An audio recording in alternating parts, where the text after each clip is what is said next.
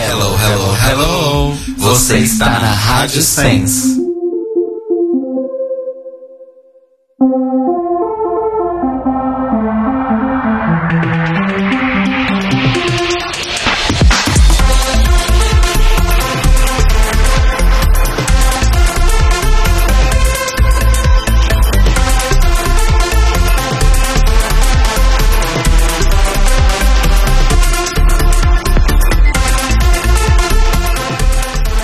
Olá, meus amores! Ai, que delícia! Ai, que gostoso! Estamos começando mais um The Libraries Open, edição número 90. 90. Olha 90. só, gente. Falta só 10 pro Couping It 100. Isso. Olha só que incrível. Olha só como a nossa voz não estoura mais, né? Não tem mais chiado, não tem mais ruído. Por que Temos- será isso? Porque Rodrigo? temos novos equipamentos no nosso estúdio, olha só. Olha só. Adquiridos por Cairo Braga. Obrigado, Nossa Cairo Braga. É um, é um estúdio colaborativo, né? Cada um compra um, um rolezinho e a gente vai fazendo. É isso aí. Enfim, eu sou o Rodrigo Eu sou o Telo. E eu sou Cairo. e nós estamos aqui para falar sobre o pior episódio de toda a história de RuPaul's Drag Race. o sétimo, oitavo, nono? Sétimo. Sétimo, oitavo? Nono? Sétimo. Sétimo. É o sétimo episódio de All Stars 3 que se chama. ah, eu não vou falar esse nome gigante. eu Lê aqui, ó. Ah, Ó, ó. eu super tô enxergando. My best girlfriend's drags made wedding trip. Quer fazer de novo com efeito? Não. Você fez com a voz que a Kennedy usa quando ela faz personagens do sul dos Estados Unidos, né? Basicamente isso. E nós temos convidadas especiais maravilhosas aqui com a gente. Exatamente. Nó- lembrando que nós estamos participando do evento podcástico do mês de março. Podcástico. Que é o podcast é delas, né? A ideia é sempre trazer mulheres para participar dos podcasts da Podosfera Brasileira Podostáltica, Podocástica. Táutica. Movimentos Continua, podostálticos.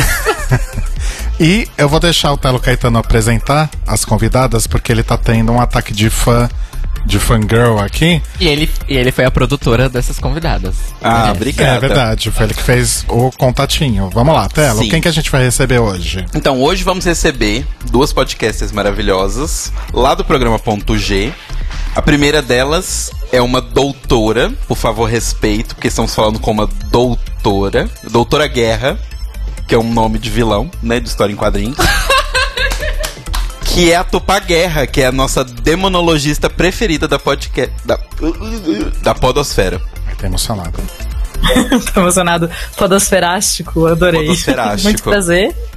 Olá, ouvintes, muito prazer. Aqui é a Tupá. É, ou Doutora Guerra, que é um título muito mais legal mesmo. Eu tô trabalhando nessa parte de ser vilã de filme. Infelizmente, não, não vou ser drag, vou ser só vilão de filme mesmo. E tô super empolgada de poder participar. Obrigada. Obrigado você por ter topado. E também temos a linguista, germanista, professora e bruxa, além de podcaster, Juliana Ponzilacqua. Ai, gente, mas que apresentação linda. Ah, Será se sou tudo. Não, sou mesmo, é verdade, é tudo isso. A pessoa acumula funções na vida, né? A pessoa não, não sossega. Tudo bem com vocês, ouvintes? Eu tô muito empolgada de hoje estar falando em vez de só estar ouvindo. Porque eu estou sempre ouvindo e rindo e conversando, porque eu falo que eu com podcasts é como aquela tia velhinha que a gente tem que responde o boa noite do William Bonner. Então eu fico, eu, vocês vão falando e eu fico falando, é verdade, eu não, tem nada a ver, eu não gosto dessa aí, não, eu gosto mais daquela. Eu fico assim, ouvindo o podcast de vocês. Então eu estou muito feliz e muito contente de estar aqui agora falando de verdade, vocês vão me responder. Eu te entendo loucamente, porque eu faço isso também. Todo podcast que eu ouço, eu vou comentando junto, assim. Eu Não é? Não, gente, daí às vezes eu, às vezes eu até fico, pô, porque ninguém me responde e tal, né? Nem tô com o microfone mutado. É isso mesmo. Gente, vocês brigam com podcast também? Porque eu costumo brigar às vezes, do tipo, nossa, nada a ver, não concordo. Tá louca? Fácil. Brigo, muitas fácil. vezes, muitas vezes. Eu tipo, é, tipo assim, né? Mas eu tô falando que é isso, gente. Como é que vocês não sabem? Vocês estão falando errado, caralho. Fala certo.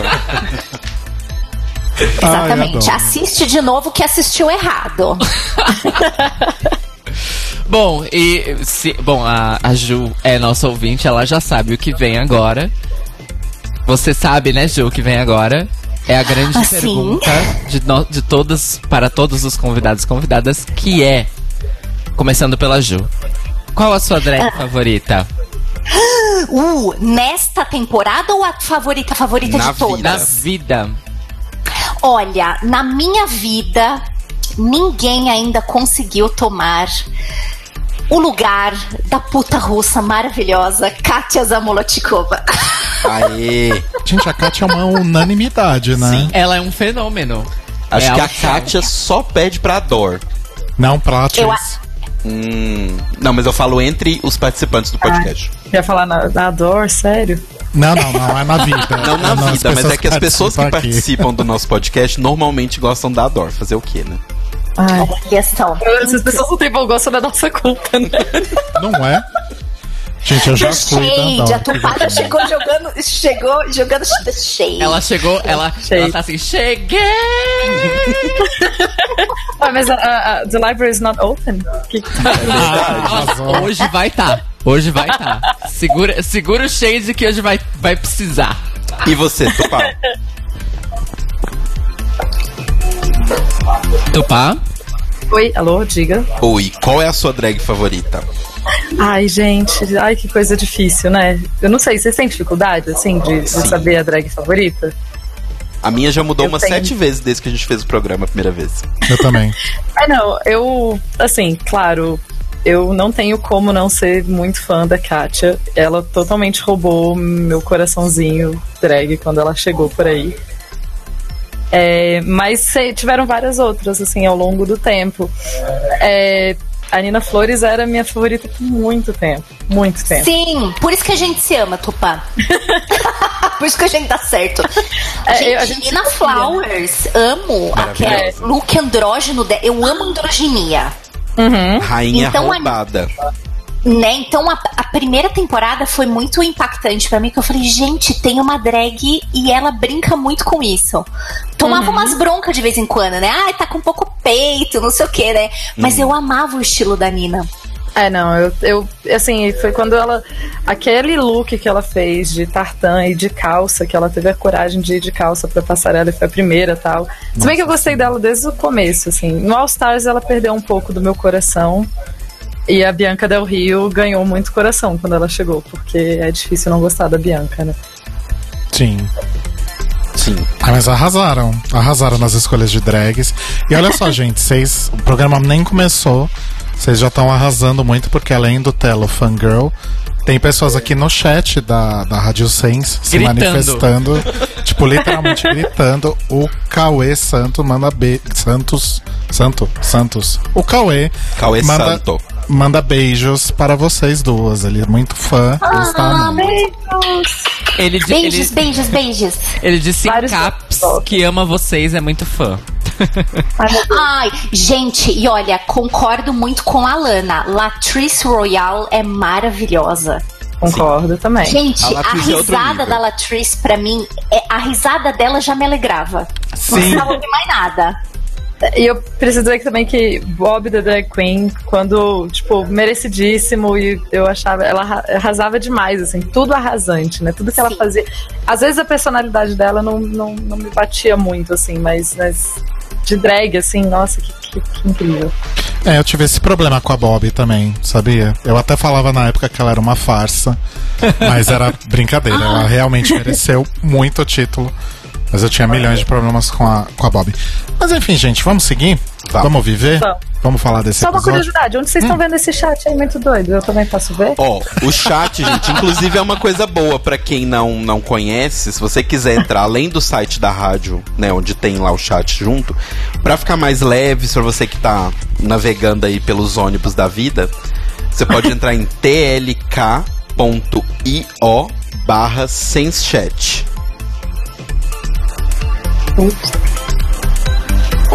É isso? É isso. É que eu tô ouvindo um ruído aqui, produção. Sim, Eu não tô ouvindo ruído, de verdade, não tô. E você? eu estou. É tudo ao vivo aqui. Qual é o ruído? Me descrevam, porque eu realmente não tô escutando. O ruído é como se meu microfone tivesse possuído por um demônio. Não, não é isso. É tipo um. Não é minha culpa, Tem alguma gente. coisa desconectada, sabe? Fica aquele. Bom, vamos seguir. Vamos seguir. Ouvintes, digam se vocês estão tendo problema aí pra ouvir. Mas tá, tá foda. É, aqui. dá, de- deem esse feedback, a gente tá com um setup novo hoje, então pode ter alguns ajustes a serem feitos ainda. Vamos. Ai, cacete. Vamos ler os comentários então? Quase que eu caí aqui. Vamos pro. cor- pro... Correio Eleganza, Telorpedo. Eu queria etc. que ele anunciasse. Não, Cairo, só vai. Gente, posso falar que eu amo esse nome? Eu amo muito esse nome. Correio Eleganza. Esse nome é babado. É babado esse nome. Então vamos lá.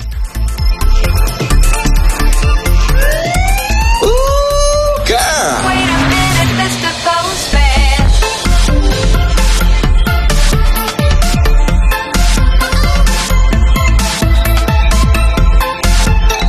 Gente, pra quem não pegou aí e pediu pra repetir, o nosso chat é tlk.io barra senschat. Senschat, S-E-N-S-C-H-A-T. Senschat. Isso, exatamente.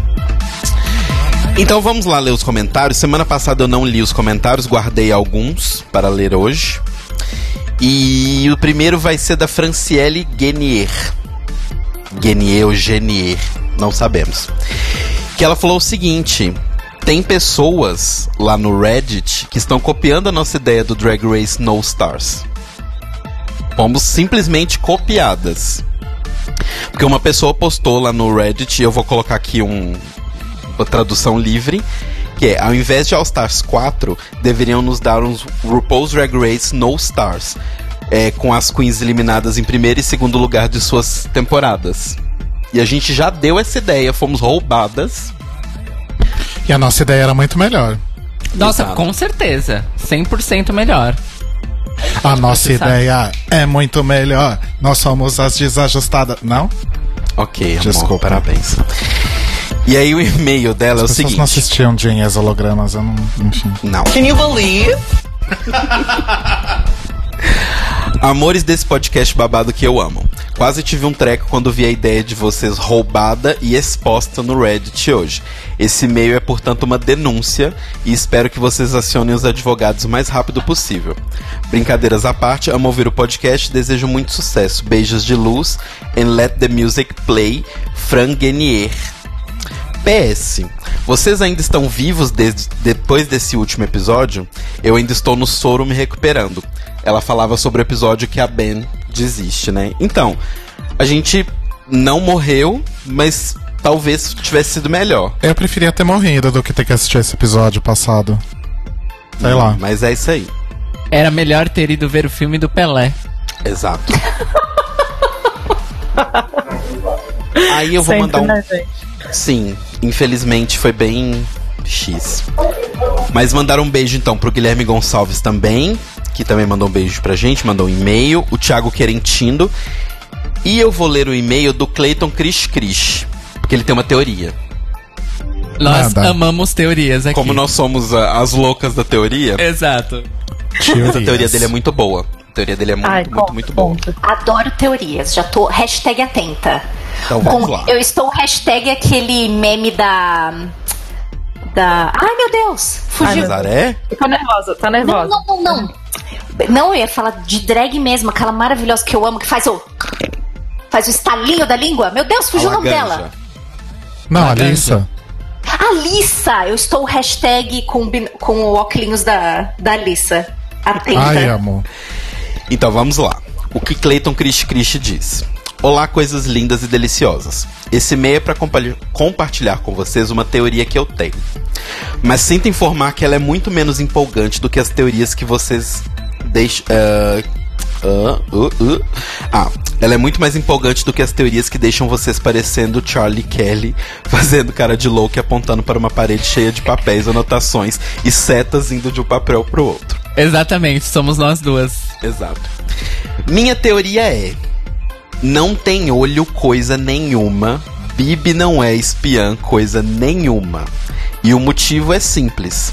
Toda essa traminha Handmaid's Tale, ou o conto da Aya, para quem não contratou o Clayton Chris Chris para ensinar eles inglês, foi pensada e incluída na pós-produção do programa, depois das gravações. Ou no final das gravações também, né? Então, mas vamos lá. Pensem comigo, nada das cenas que tem a Chad e a Cobrasca vestidas de Aya é no meio de um desafio ou algo que faça parecer parte de um episódio. Quando elas aparecem atrás da eliminada na cena de despedida, é claramente um chroma key. Sim. Até quando a Ru fala Blessed be Kitty Girl, tudo que a eliminada fala é o quê? Oi? Como assim? Não deixando claro que a eliminada ou realmente ouviu o que a Ru tá dizendo. Ou seja, ela pode ter ouvido qualquer coisa. No começo do episódio 6, a Shed e a Alaska levam sim as outras cinco pra runway e tá todo mundo de aia. Mas até onde a gente sabe, isso pode ter sido gravado na semana passada. Tipo, pode ter sido gravado a qualquer momento e encaixado. É, então, no caso da, da saída, que aparece a Shed e a Alaska fazendo palhaçada Sim. atrás, aquilo 100% É. foi posto na pós-produção, porque dá pra ver. Sim.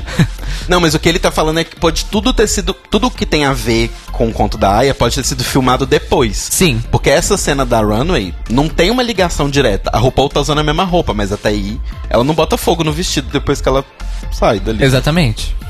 Naquele vestido, principalmente, não deveria, né? Sim. Ela não coloca fogo? Chocada. Infelizmente não. Alguns ela deveria colocar. Não tem Vários. ritual. Ahn, não tem ligação direta nenhuma com o episódio.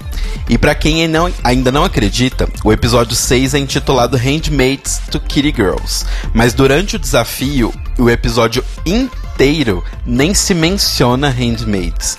Por exemplo, Bomba, Cairo, a bomba. A bomba, Cairo. Por exemplo, Bombagem. Chad e Alaska poderiam ter entrado na workroom trazido as cinco vestidas de Aya, mas não. Isso não aconteceu na workroom com as outras.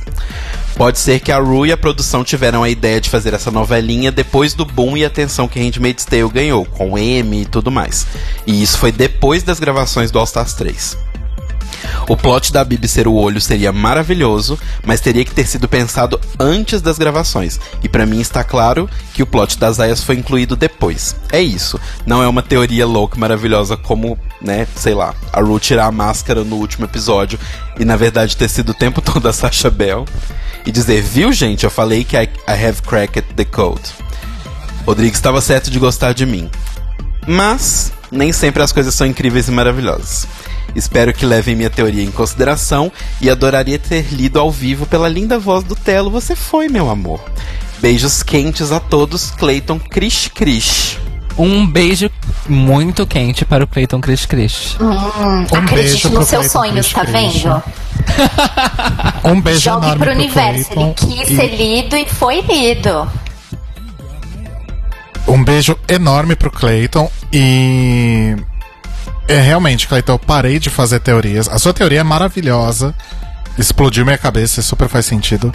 E eu parei de fazer teorias desde que eu previ que a Sacha Bell ia ganhar a sétima temporada, né? Aí foi aí que eu desisti. Pensei que realmente eu não tinha talento pra isso. Mas maravilhoso. Eu acho que super faz sentido ser uma coisa de pós. Sim, eu, eu, eu também acho. E sabe, eu fiquei intrigado. E o Clayton, na verdade, ele me trouxe um embasamento pra uma coisa que eu não tava com certeza e eu nunca falei aqui no podcast. Mas agora eu posso falar. Quando as- a, a temporada foi gravada, Handmaid's Tale já tinha ido ao ar? Já tinha ido ao ar, mas não tinha tido essa repercussão toda. Sim. Então, Porque ele Eu- foi no Hulu e ninguém assina Hulu em metade do mundo, então.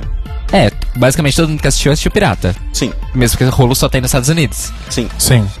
É, então eu acho que super plausível que, tipo assim, eles estavam pensando em algum elemento pra. Dá graça nessa bosta dessa temporada. Exato, e aí surgiu isso e eles fizeram. Eu, olha. ap- ap- approved essa teoria. Pois é. O grande problema é que enfiar isso no plot não vai levar nada a lugar nenhum. Exatamente. Não. Basicamente. É só pra. É tipo, série preferida do momento da RuPaul. Ai, quero colocar. Eu já falei isso já, né? Ai, tô amando essa série, tô adorando. Produtor, dá um jeito de enfiar essa porra aí, porque eu quero. Eu sou a dona do programa e eu quero. Pede as autorizações tudo, faz a parte legal e a gente vai fazer, tá? É isso, beijo. Chama todo mundo pra gravar aqui de novo. E vamos lá. Basicamente isso. E por último, eu tenho uns últimos beijos pra mandar, que são pro Nathan Ock, pro Irutopia e pro Anderson Ribeiro, que estavam ouvindo o podcast da semana passada e comentando minuto a minuto no Mixcloud. Tipo, a gente falava e eles iam lá no minuto e comentavam. Então tem vários pequenos comentários deles seguidos. Então um beijo pra vocês, meninos. E se você Gente, quiser também, Que arraso fazer isso. né, menina? E se você quiser também deixar um comentário pra gente, você pode ir lá no nosso Mixcloud, que é mixcloud.com barra The Libraries Open Podcast, no nosso Facebook, facebook.com barra The Libraries Open Podcast, e lá também tem o nosso grupo da biblioteca, só pedir que a gente aceita você rapidinho. Tem também o nosso Twitter, que é o TLIO Podcast, Tlio Podcast, e também tem o nosso e-mail, onde você pode mandar textos mais longos nessa antiga forma de comunicação que é o e-mail, né? Não tão usada, mas ainda assim boa. Que é o thelibrariesopenpodcast.gmail.com Até que nossos ouvintes usam bastante, eu gosto, eu gosto. Sim. Gosto bastante. É, eu gostaria de adicionar uma coisa, a Max Tab pediu pra eu avisar que tem um endereço mais fácil pro chat. Nossa, Ah. mais ainda? senscast.org barra chat. Ah, ok. Nossa, é realmente é bem mais fácil. É bem mais fácil. E é melhor porque a gente consegue contar as visitas por esse endereço. Então Gosto, colaborem sim. para a nossa pesquisa de mercado. Isso aí, gente. Vamos dar page view, hein? Colaborem com a Analytics. E é basicamente a página inicial da Chance, da Da Change, Chance. da Sense, descida direto pro chat. Então dá pra você escutar na mesma página, caso você queira. Arrasou. senscast.org barra chat. Ok. Barra Meninas, vocês têm beijos pra mandar? Vai primeiro tudo, pá. Ficou um deixa que eu deixo, né? Todo mundo- É, é, deixa que eu chuto, ninguém chutou. Então vai. Pode mandar. Eu, eu ainda tô assim, porque eu não, tô muito, não sou muito de casa, que nem a Ju, mas pode mandar beijo assim pra quem quiser. Como Pra que quem é? você quiser. Pra quem quiser. Ai, que bonito. Não, eu vou só mandar beijo, então, para o resto da Podosfera e pra Yarrole, pra Júlia e pra Bárbara, que eu sei que fizeram um certo. que falaram, ai, poxa, super legal, grava lá e tal, e tal, e tal. E que eu fiquei invejando quando elas vieram gravar com vocês. Então.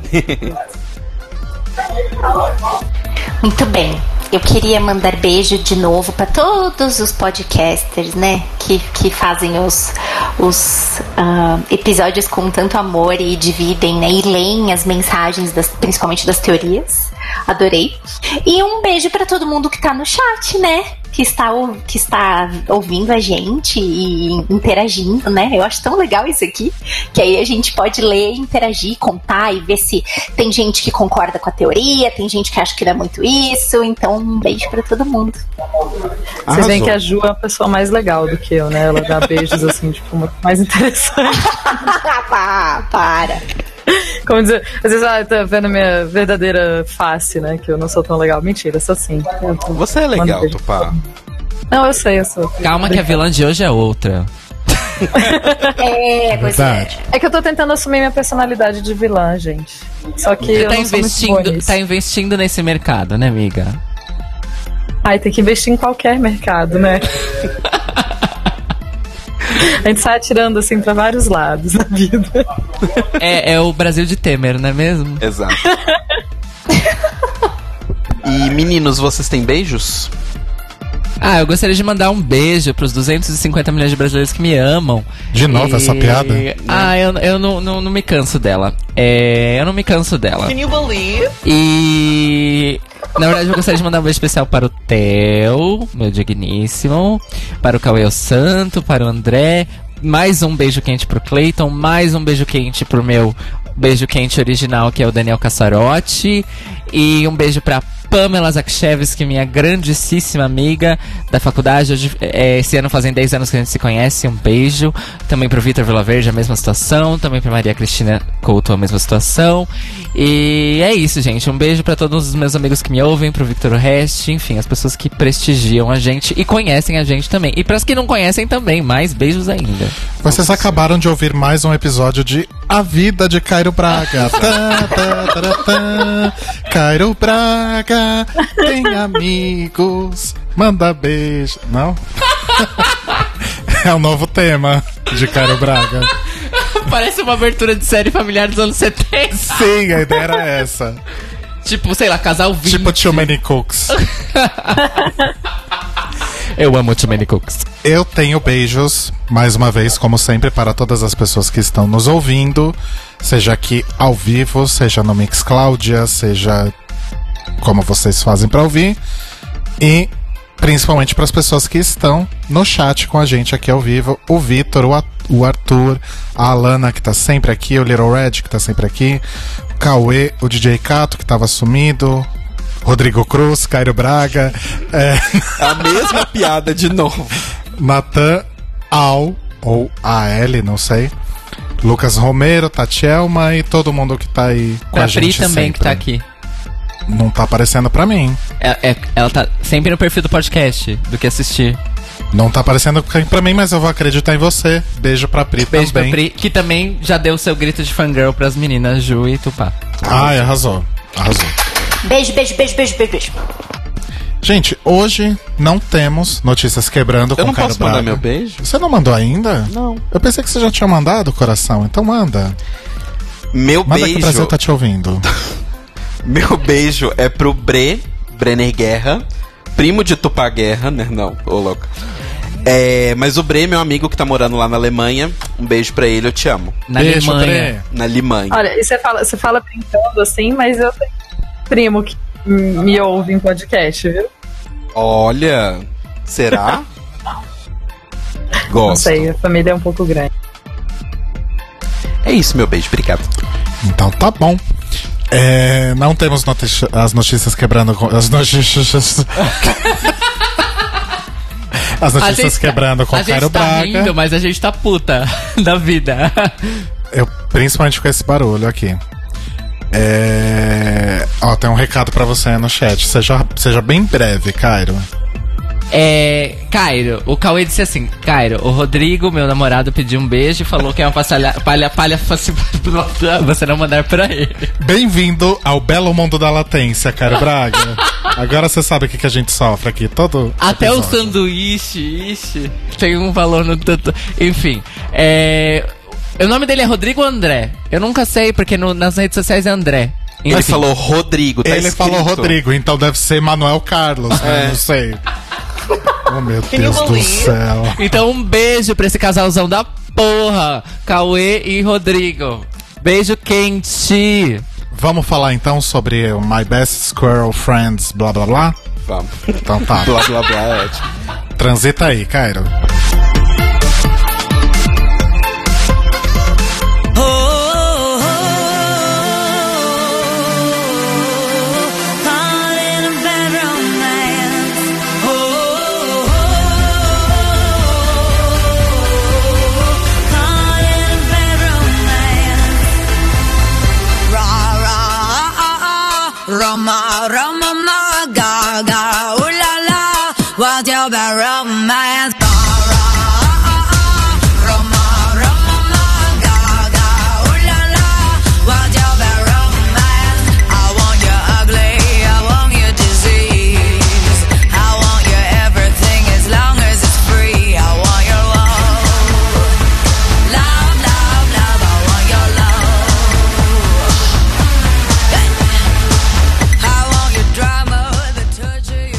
Há cinco minutos atrás o Cairo perguntou: Ai, que música eu coloco pra abrir o, o bloco? Eu falei: Ai, põe qualquer bosta. Aí ele vai e coloca esse hino. Tipo, eu tô me sentindo até mal. Mas na agora. verdade você, eu, foi um- uma decisão rápida, mas foi boa, porque nós estamos, nós vivemos um romance ruim nesse episódio. Tá bom, Cairo. Fez- super fez sentido, nossa. Super fez. quero Eu começar- preciso dizer que eu tô achando o máximo essa de gravar já com as músicas, assim. Nunca tinha gravado assim. eu Tô, tipo, É porque é ao vivo, amor! É. Ai, A maravilha do ao vivo. Tupá é maravilhoso que ninguém precisa perder tempo editando depois. Exato. É uma nova vida. A gente tem até uma pele melhor depois que a gente começou a fazer ao vivo. Que a gente não fica mais acordado de madrugada editando. Enfim.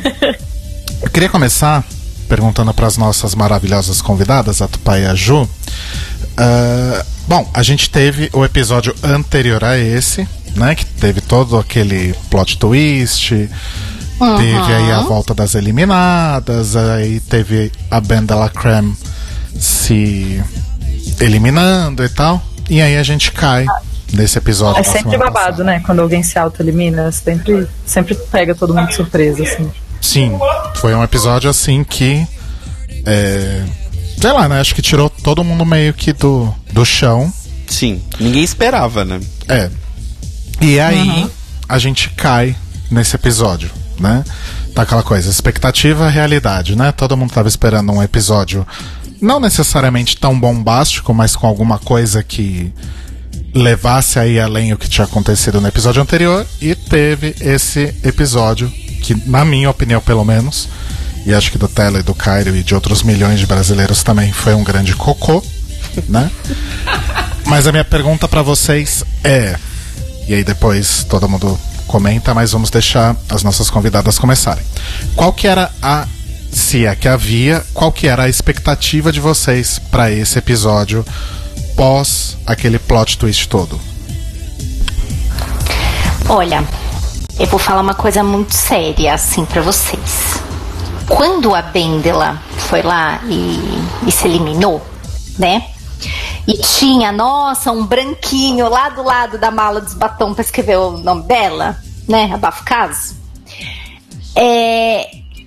Cara, eu achei assim, cara, o jogo acabou.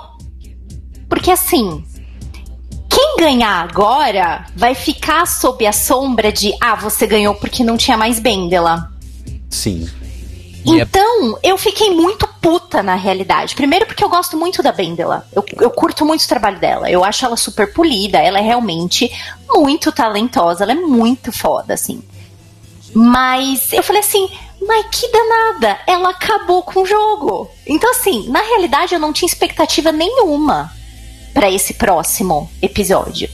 Eu tenho três drags que eu gosto muito e que eu estava torcendo nesse n- né, ne- nesse nesse All Stars, mas eu acho que a partir do momento que ela fez isso, ela jogou uma bomba de ninja e saiu. Tipo, ah, fiquem vocês aí. que eu Se vou fode embora e ser muito famosa e linda. Tipo, então assim, na realidade, eu vim com zero expectativas pra esse episódio. Entendi. Então eu fiquei, eu fiquei chocada. Eu ainda estou chocada com tudo que aconteceu. Ainda não, eu ainda não. é, é, como é que fala? Absorvi o que aconteceu. Então esse episódio pra mim foi tipo um. Sabe, um, um, um, um vácuo assim. E aí eu falei, bom, então vamos lá, vamos ver como é que continua. Teve coisas legais, mas parece que tá meio. hum, hum, meio parado, né? Estacado, assim, sei lá. Entendi. Foi mais ou menos a impressão que eu tive também. Né, eu, Pode falar, Tupá. Não, eu queria falar que é engraçado, né? Tem um tempo já que eu não sei se rolou um desencantamento em algum momento e tal. E daí só alguns episódios que me tiram um pouco dessa zona de ai, tá, tudo bem, é isso que tá acontecendo, porque sei lá, eu tô meio tô meio nem aí porque eu fiquei brava com coisas passadas muito tempo atrás. Mas dizer, passando toda essa essa vida com o RuPaul que eu já tô há um tempinho, eu acho que realmente quando você tem, que eu tava falando, é quando alguém se auto-elimina, é tão. Oh meu Deus, isso aconteceu mesmo. E tipo, puxa, justo a Bendela, que é tipo, eu concordo, assim, eu também sou fã do trabalho dela, eu também acho que, pô, comparando tal, parece que a competição fica fácil e. Aí eu, eu fico muito nessa, assim, de tipo, ah, sabe aquele episódio quando você tá com raiva e daí você vai assistir o próximo meio só porque você já tava assistindo mesmo? E daí, tipo, você vai só porque, ah, já tô assistindo esse negócio, então vou continuar? Foi isso. Então, sem grandes expectativas. Sim. A gente tá aqui, tipo, fazendo igual a Mary Streep e a Nina Bonina Brown. Cantando e concordando pra cima. Falando, batendo a palminha falando, yes! Yes! né? E ainda tirando que uma das que eu admiro muito o trabalho deu uma puta mancada nesse último episódio. Pois então, assim, eu tô muito É. pé da vida. Assim, eu tô muito pé da vida. Chegaremos lá e falaremos com muitos detalhes. Sobre isso. sórdidas, Sim. inclusive, sobre isso. Full pistola. Full, pi- é, full Sim. pistola. Pai do Pingu. Fulíssimo. Pai do Pingu. Perfeito. Telo Caetano, seus comentários sobre essa questão tão importante. Então, eu faz um tempo que eu já tô meio cansado da fórmula de Drag Race, eu já venho falando isso há muito tempo, etc. Quando a gente viu no começo dessa temporada do All Stars, quando saíram os nomes dos episódios e começou a vir toda essa coisa de.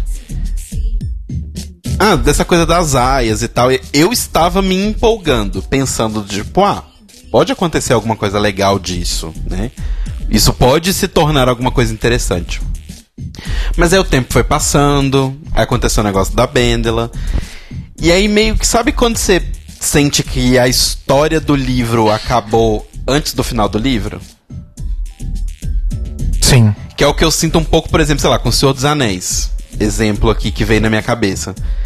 Eu acho toda aquela coisa deles voltando depois e depois indo pro. pro. pra Valinor, né? Quando eles vão pro, pros portos.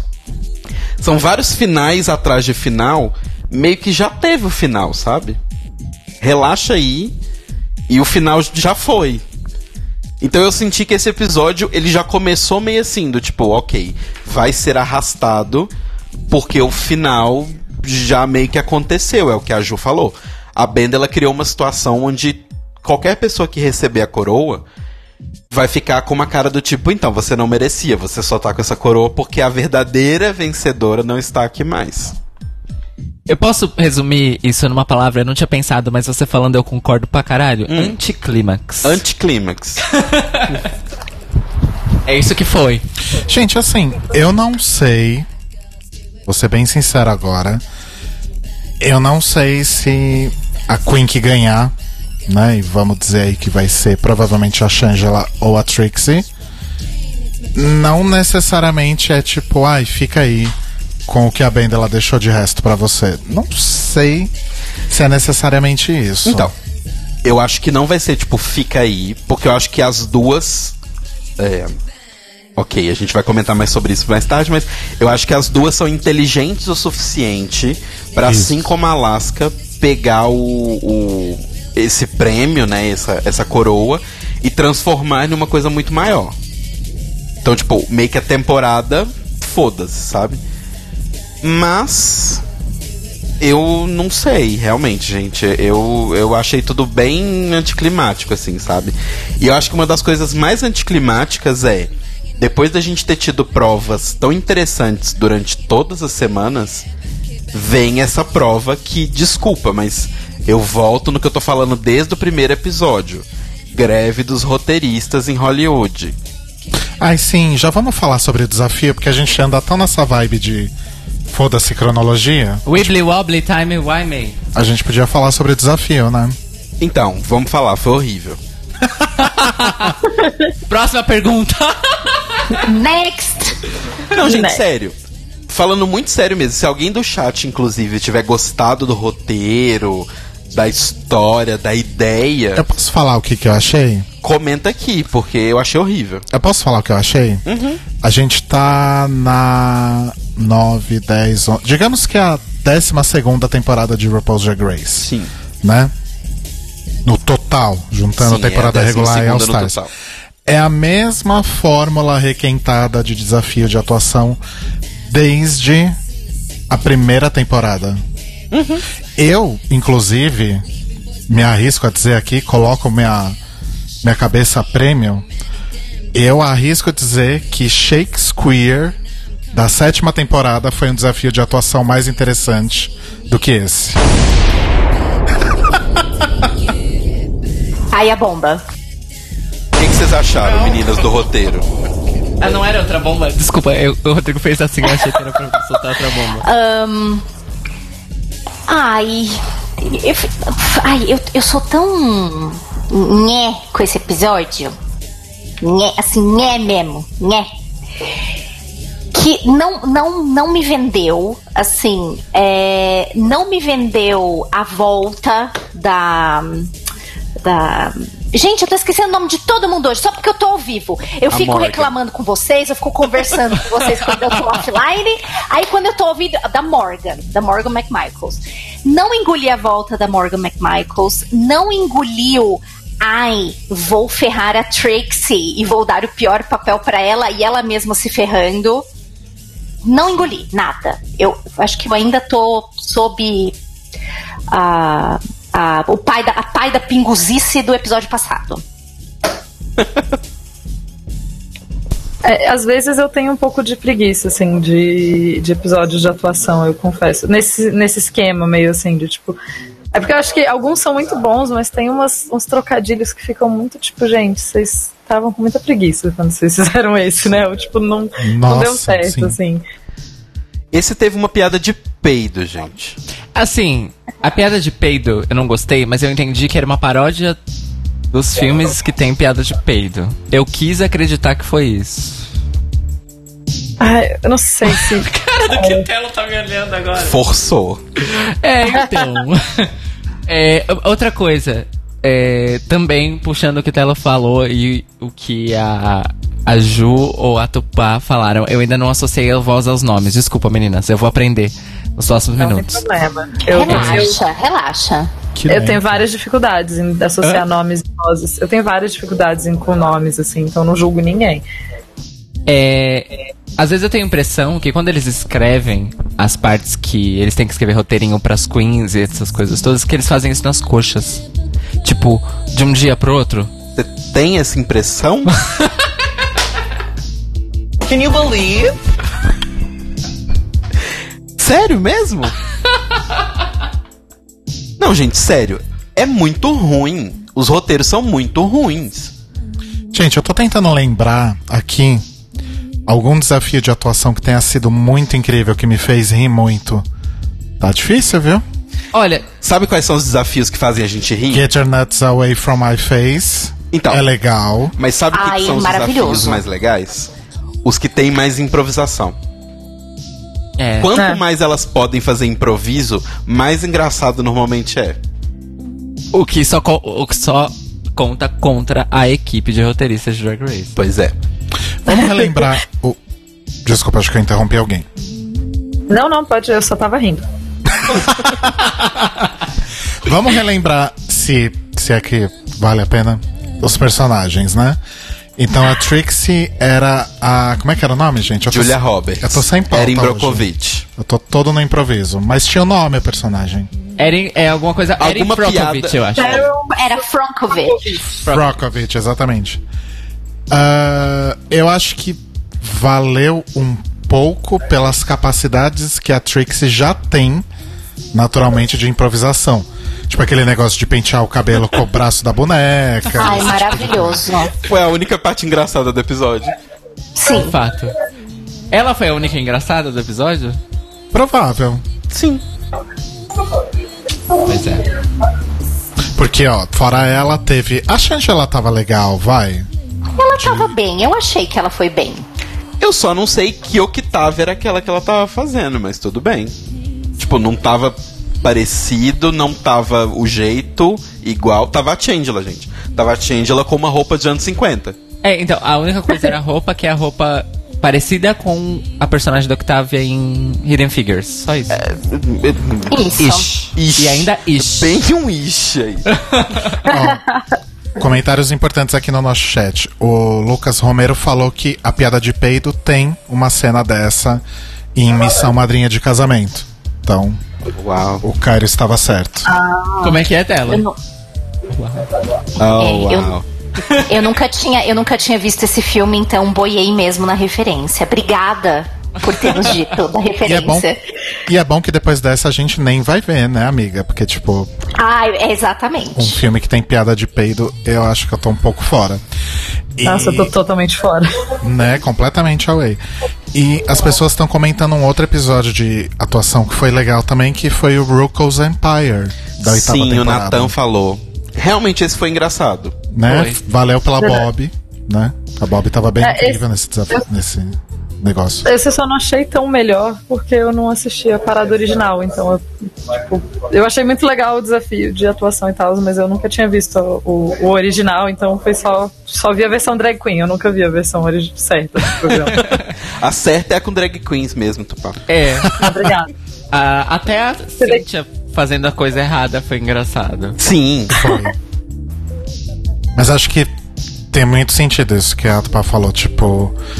Quando a gente não tem a referência original, já perde um pouco mais da graça, né? Se o desafio em si já for totalmente sem graça, então aí. Exato. Acho que por isso que Shakespeare se dá bem, né? Porque todo mundo conhece Hamlet, todo mundo conhece Romeu e Julieta. né? Todo mundo? Não, eu não digo to- tipo todo mundo, mas as pessoas sabem pelo menos o que, que é Shakespeare. Romeu e Julieta. Hamlet, não. Será? No Brasil, não. Nos Estados Unidos, Eu na que Inglaterra, eu que, as acho que pessoas leem isso na- no ensino médio, ok. Acho que você tá menosprezando as pessoas, tá? não, não tô menosprezando as pessoas. Desculpa, você frequentou o mesmo sistema escolar que a gente? Desculpa, nunca li Shakespeare em sala de aula. Nunca. Não tô falando ler, Cairo Braga, mas é tipo de cultura. As pessoas Não, sabem amor, quem é eu, con- Shakespeare. eu, eu entendo o que você tá falando. Sim. Só que Hamlet não é uma das mais que as pessoas conhecem. Mesmo porque Hamlet é muito adulto. Nem era. Hamlet, era Macbeth. Era Macbeth, né? Me caguei agora no meu próprio argumento. Eu sempre faço isso, todo dia. Aí, mas aí A vem um é problema isso. também, porque a única coisa que as pessoas conhecem de Macbeth de verdade é o ser ou não ser. E Isso é Hamlet. Mas, é- mas Ai, sei tá lá, pra vendo? mim. Eu não conheço Shakespeare. Boom, nada. the sequel. Que meninas. Desculpa. Mas eu. Não, relaxa. É que eu acho que, tipo, sei lá, Shakespeare me é mais conhecimento como. Tipo, sei lá, vocês pelo menos sabem o ser ou não ser. Tem umas paradas que rola lá que eu olho e falo, velho, eu não, eu não faço a mais remota ideia do que vocês estão falando, do que vocês estão mostrando. Eu nunca vi esse seriado na vida, assim. Sim. Bem mais perdido, então. É, é porque a refer... eu entendo que você tá falando da referência de Shakespeare, mas eu acho que são determinadas coisas que são ligadas àquela cultura que eles vivem, porque eles leem na escola. É tipo aqui, por exemplo, no Brasil, sei lá, alguém fazer uma piada de Capitu e, e Bentinho. A gente vai entender o contexto da piada, mas pessoas que não leram isso na escola não vão entender. Não existe esse contexto pra elas, Sim. entendeu? Mas. Eu perdi onde a gente tava. A gente tava apresentando os personagens. Os personagens, isso. Ok. Aí teve a Bibi como a rainha. Isso Que? vem de onde essa The Crown. referência? É de The Crown? que eu nunca vi, mas falam que é muito bom. É, eu tô supondo que seja de The Crown.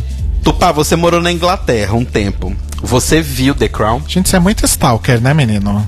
Sabe da vida de todos os podcasters do Brasil. Ele é Chocado. fã. É, eu morei no. Eu não vi The Crown. Eu, ia começar a ver, eu vi os trailers, vi várias fotos, imagens e tal. Mas eu acho que ela não tava. Não é do The Crown, acho que é o The Queen, que é diferente. É outro seriado de rainha aí.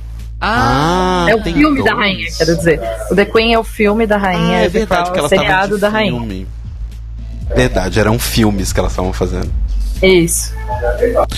E assim, partindo também novamente de que todo mundo tem a referência da rainha da Inglaterra, independente de ter visto filme, série qualquer obra literária ou o que seja, vocês acham que a Bibi realmente foi injustiçada pelo papel que a Morgan deu pra ela? Ou ela realmente que não soube aproveitar e fazer uma interpretação bacana? É, Eu acho que ela não soube aproveitar. Eu acho que ela era a pessoa pra fazer a rainha. Como eu concordo muito com a Shangela quando a Shangela diz, né? Tipo, ai, você é a rainha, porque você olha pra gente de cima pra baixo. Ela olha mesmo, é o jeito da Bebe. Sim. Era, o- era o jeito dela desde a da season 1, entendeu? Mas foi o que, né, o diretor disse. Nós aqui estamos fazendo, ok, nós vamos fazer, mas é uma paródia e é uma paródia e é pra ser escrachado. Então você tem que dar um jeito de escrachar o rolê Uhum. né? Então eu acho que era sim mesmo o papel certo pra ela, mas eu acho que aí ela ficou muito contida, ela achou, ela, ela se colocou numa rainha contida e finérrima, como ela mesma é, né? Como a Bebe é. Ela fez ela mesma, né? É. Ela sempre faz. Eh, Desculpa, gente, eu falo bebe, mas isso aqui é bibi. Mas é que eu falo bebe, sei lá por quê, cara. Desculpa. É pra gente beber? Desculpa mesmo, ouvinte. Ah, inclusive tinha um resto de drink na geladeira, eu esqueci. É, depois teve a, a Morgan McMichaels fazendo a. a como é que é? Beige Swan, não é? Beige Swan. Que eu acho que. em Primeiro lugar, Morgan e desafio de interpretação não combinam, Sim. né? Começa por aí. Sim. Sim. A montação tava linda. A Só. montação Tava. tava linda.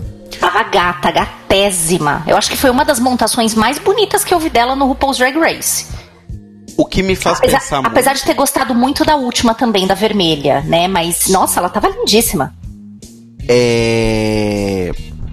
Da onde ela tirou aquela roupa, né? Porque teoricamente as roupas dos desafios sempre são elas que levam, né? Quando não tem que fazer. E tipo. Tiraram uma roupa de bailarina de. de cisne meio que do cu, né?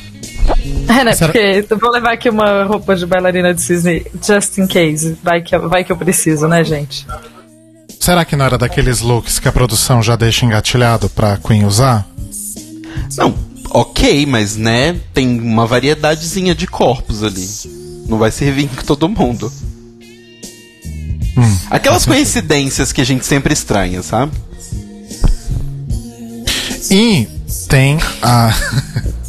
tem aquele rolê também da. de como ela interpretou a Beige Swan, né? Que ela tava tentando fazer uma coisa mais meio. balé mesmo, né? Pegar ali na, na referência mais direta. E o Ross falou: faz alguma coisa mais over the top, over the top. Ela fez. Só que não foi muito legal, mas que foi over the top foi. Não? Então, mas é aquela coisa que eu tava falando do texto da sketch toda. Onde a Morgan poderia ser mais engraçada?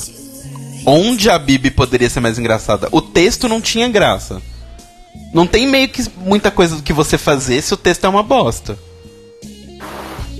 É, ou você já é previamente uma pessoa engraçada e preparada para a comédia, ou você vai afundar. Exato. Que é o caso da, da Trixie e da Shangela. Por mais que a Shangela tenha sido fraca, ela ainda tirou um leitinho de pedra ali na cena.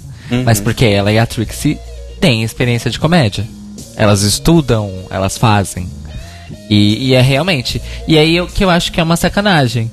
Porque deixa, nesses momentos, o programa, enquanto a competição, deixa de ser uma coisa justa em que todo mundo pode mostrar e trazer os seus talentos é, para eles virarem coisas surpreendentes, para virar um programa em que nós queremos esse tipo de Queen e as outras paciência. Mas aí eu tenho que discordar com você. Hum. O programa nunca foi pra. Ai, vamos fazer elas brilharem independente de seu talento. Nunca foi. Todas tem, toda temporada é bem direcionada pra um tipo de talento específico que eles querem naquele ano. Eu concordo com você, mas é que eu acho que tá mais feio esse aspecto nessa temporada do que nas outras. Talvez porque a gente já conhece, eu esteja com essa impressão, porque a gente já conhece as queens. Entendi. Talvez seja isso. Ok. Não sei. Meninas, alguma opinião quan- quanto a isso? Eu acho. Pode ir, Ju. Não, não, vai lá topar. Pode ir, pode ir. É, não, eu acho que essa parte de que acaba meio que sendo mais fácil pra algumas queens que já tem mais ou menos, tipo, dá pra ver que a temporada é meio feita pra algumas, é, às vezes incomoda um pouco. Mas eu sempre fico pensando até que ponto isso não foi também, sei lá, na edição depois, ou enfim, a gente sabe que é muito montado pra gente gostar de algumas, né? Uhum. Sim. Porque olha, deu muito certo pra odiar essa temporada. Porque olha, eu peguei um ódio mesmo de umas lá que, olha, parabéns, Nossa. roteiro. parabéns. Nossa, é- meu coração de fã foi destruído várias vezes essa temporada. Pois é. É, Total, faltou, total. faltou alguém? Faltou. Ah, Kennedy de Emma Stone. Sim, Kennedy Jamestown drogada. Que foi engraçado na primeira vez. Depois ela ficou fazendo a mesma coisa o resto da promo inteira. Sim. É. Mas a entrada foi boa. A eu ri bastante. boa. Eu Uma gostei. coisa importante sobre a Emma Stone desse episódio. Ah. O Chris Colfer, né, que era do Glee, faz uma imitação maravilhosa de Emma Stone. Que ele faz na hora que eles estão julgando elas lá no final. Sim. Ele imita a Emma Stone melhor que a Emma Stone imita ela mesma. Parabéns pra ele. É só isso que eu tenho pra dizer sobre o personagem. E eu detesto La La Land. Ah, Você detestou, né? sim. E a música principal é um plágio. Denúncia. Até aí, esse programa é um plágio também. É, quem mais que teve? Acabou? Desculpa. O Cauê falou assim. Mesmo contexto bom, a Morgan não seria engraçada porque ela não tem alma. Nossa senhora. Nossa! Pegou pesado, amigo. É, dificulta quando você deixa a alma em casa pra ir pro- participar do programinha, né? É verdade. Pegou pesadíssimo. Enfim, o desafio foi isso, né? Sepultou a rotina de desafios de atuação, eu espero. Gente, imagina se na décima temporada, segundo episódio já é desafio de atuação. Acho que eu me mato. Mas normalmente é. Não. Não é, É. o lip sync em grupo no segundo episódio? Dois grupos? É verdade. É, Eu acho que é no terceiro que tem um Normalmente os, os desafios de atuação são ou quando tem sete pessoas, ou quando tem cinco pessoas, ou quando estão números maiores que isso, números pares. Normalmente, Normalmente. Entendi. Então tá bom. O que mais que a gente pode falar, gente? Eu tô, eu tô freestyle Do aqui, não sei pra desafio? onde ir. Estamos todos freestyle. Não, então- Voando Nossa. com o poder do ódio, igual aquele passarinho do meme. Do Voando com o poder desafio, do ódio. eu tenho a dizer que. Gente, sério, foi bem qualquer coisa. Eu tô bem decepcionado. Já começou minha decepção toda nessa parte. Outra coisa, não acredito que a gente teve um episódio que foi um soluço, a edição tava, tipo, ridiculamente ruim Sim. Pra gente ter um desafio bosta. Porque até o, no primeiro terço, primeiro ato, eu achei que, bom, eles vão dar espaço porque precisa do espaço do episódio pra mostrar o resultado do desafio. E foi aquela bosta que foi corrida também. Foi um trailer. Exato. Ai, gente, Foi um trailer. Ah, e posso falar uma coisa que ainda me incomoda? Sim. Ainda me incomoda demais. Gente, era tão gostoso ver o runway devagarzinho, saboreando cada pedacinho das roupas, das produções. Cara, que bosta essas runway tudo corrida. Você não consegue ver com detalhes a roupa, a não ser que você pare num blog, em algum lugar, enfim, e que tenham as fotos. Daí você fica olhando as fotos por vários ângulos, sabe? Exato. Ou em- Ai, é muito chato. Cara, elas capricham tanto. Gente, eu. Cara, a, a, a arte drag, uma das partes importantíssimas está na produção da roupa, cara. Elas se esforçam. Mesmo que ela já leve de casa o look, whatever, que elas já saibam a, a, a, a ordem, né, dos desafios e tudo mais. Gente, elas se esforçam muito pra isso. Dá mais tempo pra isso. Sim. Eu também acho bem injusto quando é corrido. É, eu realmente só espero que essa moda não pegue, né, pra próxima temporada. Porque foram umas três runaways corridas. Foram duas runways corridas. Foram duas? Oficialmente corridas, tipo, eles soltaram a runway estendida no site. Aham. duas vezes. Mas eu espero que não, porque a Season 10 vai ser a temporada inteira com o slot de uma hora e meia. Ou seja, os episódios terão uma hora. Mentira, menina. Eu não falei sabia isso disso. aqui. Quando Deu você falou notícia. isso? Por favor, Telo, me ajuda. Quando ele deu a notícia da temporada, a gente falou, todos os episódios vão ser Queen Sized. Exato. E aí o mote é o Untucked volta pra TV e aí na VH1 vai ser um bloco de duas horas de Drag Race. Uma hora e meia de episódio, meia hora de Menina, Untucked. Tô passada. É. Por que, que eu não lembrava dessa informação? Tava Ai, fumando gente. alguma coisa. Posso ler um comentário maravilhoso aqui que eu tô morrendo de dar risada? Claro. O Dangle escreveu assim: Ouvi falar que a runway corrida foi porque elas estavam bem mais vestidas que a Ru. Pois é. Sim. Que peruca bosta é essa da RuPaul, né? Eu não É, entendi, eu- porque a roupa tava bonita. Ah, gente, Eu por falar bonita, nisso, eu pedi no chat, ninguém me respondeu. Eu vou pedir aqui ao vivo, vou pagar esse mico. Alguém tem um link aí com os looks? Porque a nossa fonte oficial não postou nada essa semana. A gente tá sem ver os looks aqui. Eu Tô lembro só de dos looks, eu posso falando? Põe aí pra passar o episódio no seu computador. Tá, vou colocar aqui o episódio Ah, pra é passar. porque. É, notícias quebrando. Não que eu tenha baixado o episódio legalmente, viu, VH1? Não, a gente tá assistindo na VH1. A Tem gente, uma paga, TV aqui na minha mesa. a gente paga o Xfinity. É, notícias quebrando. Drops.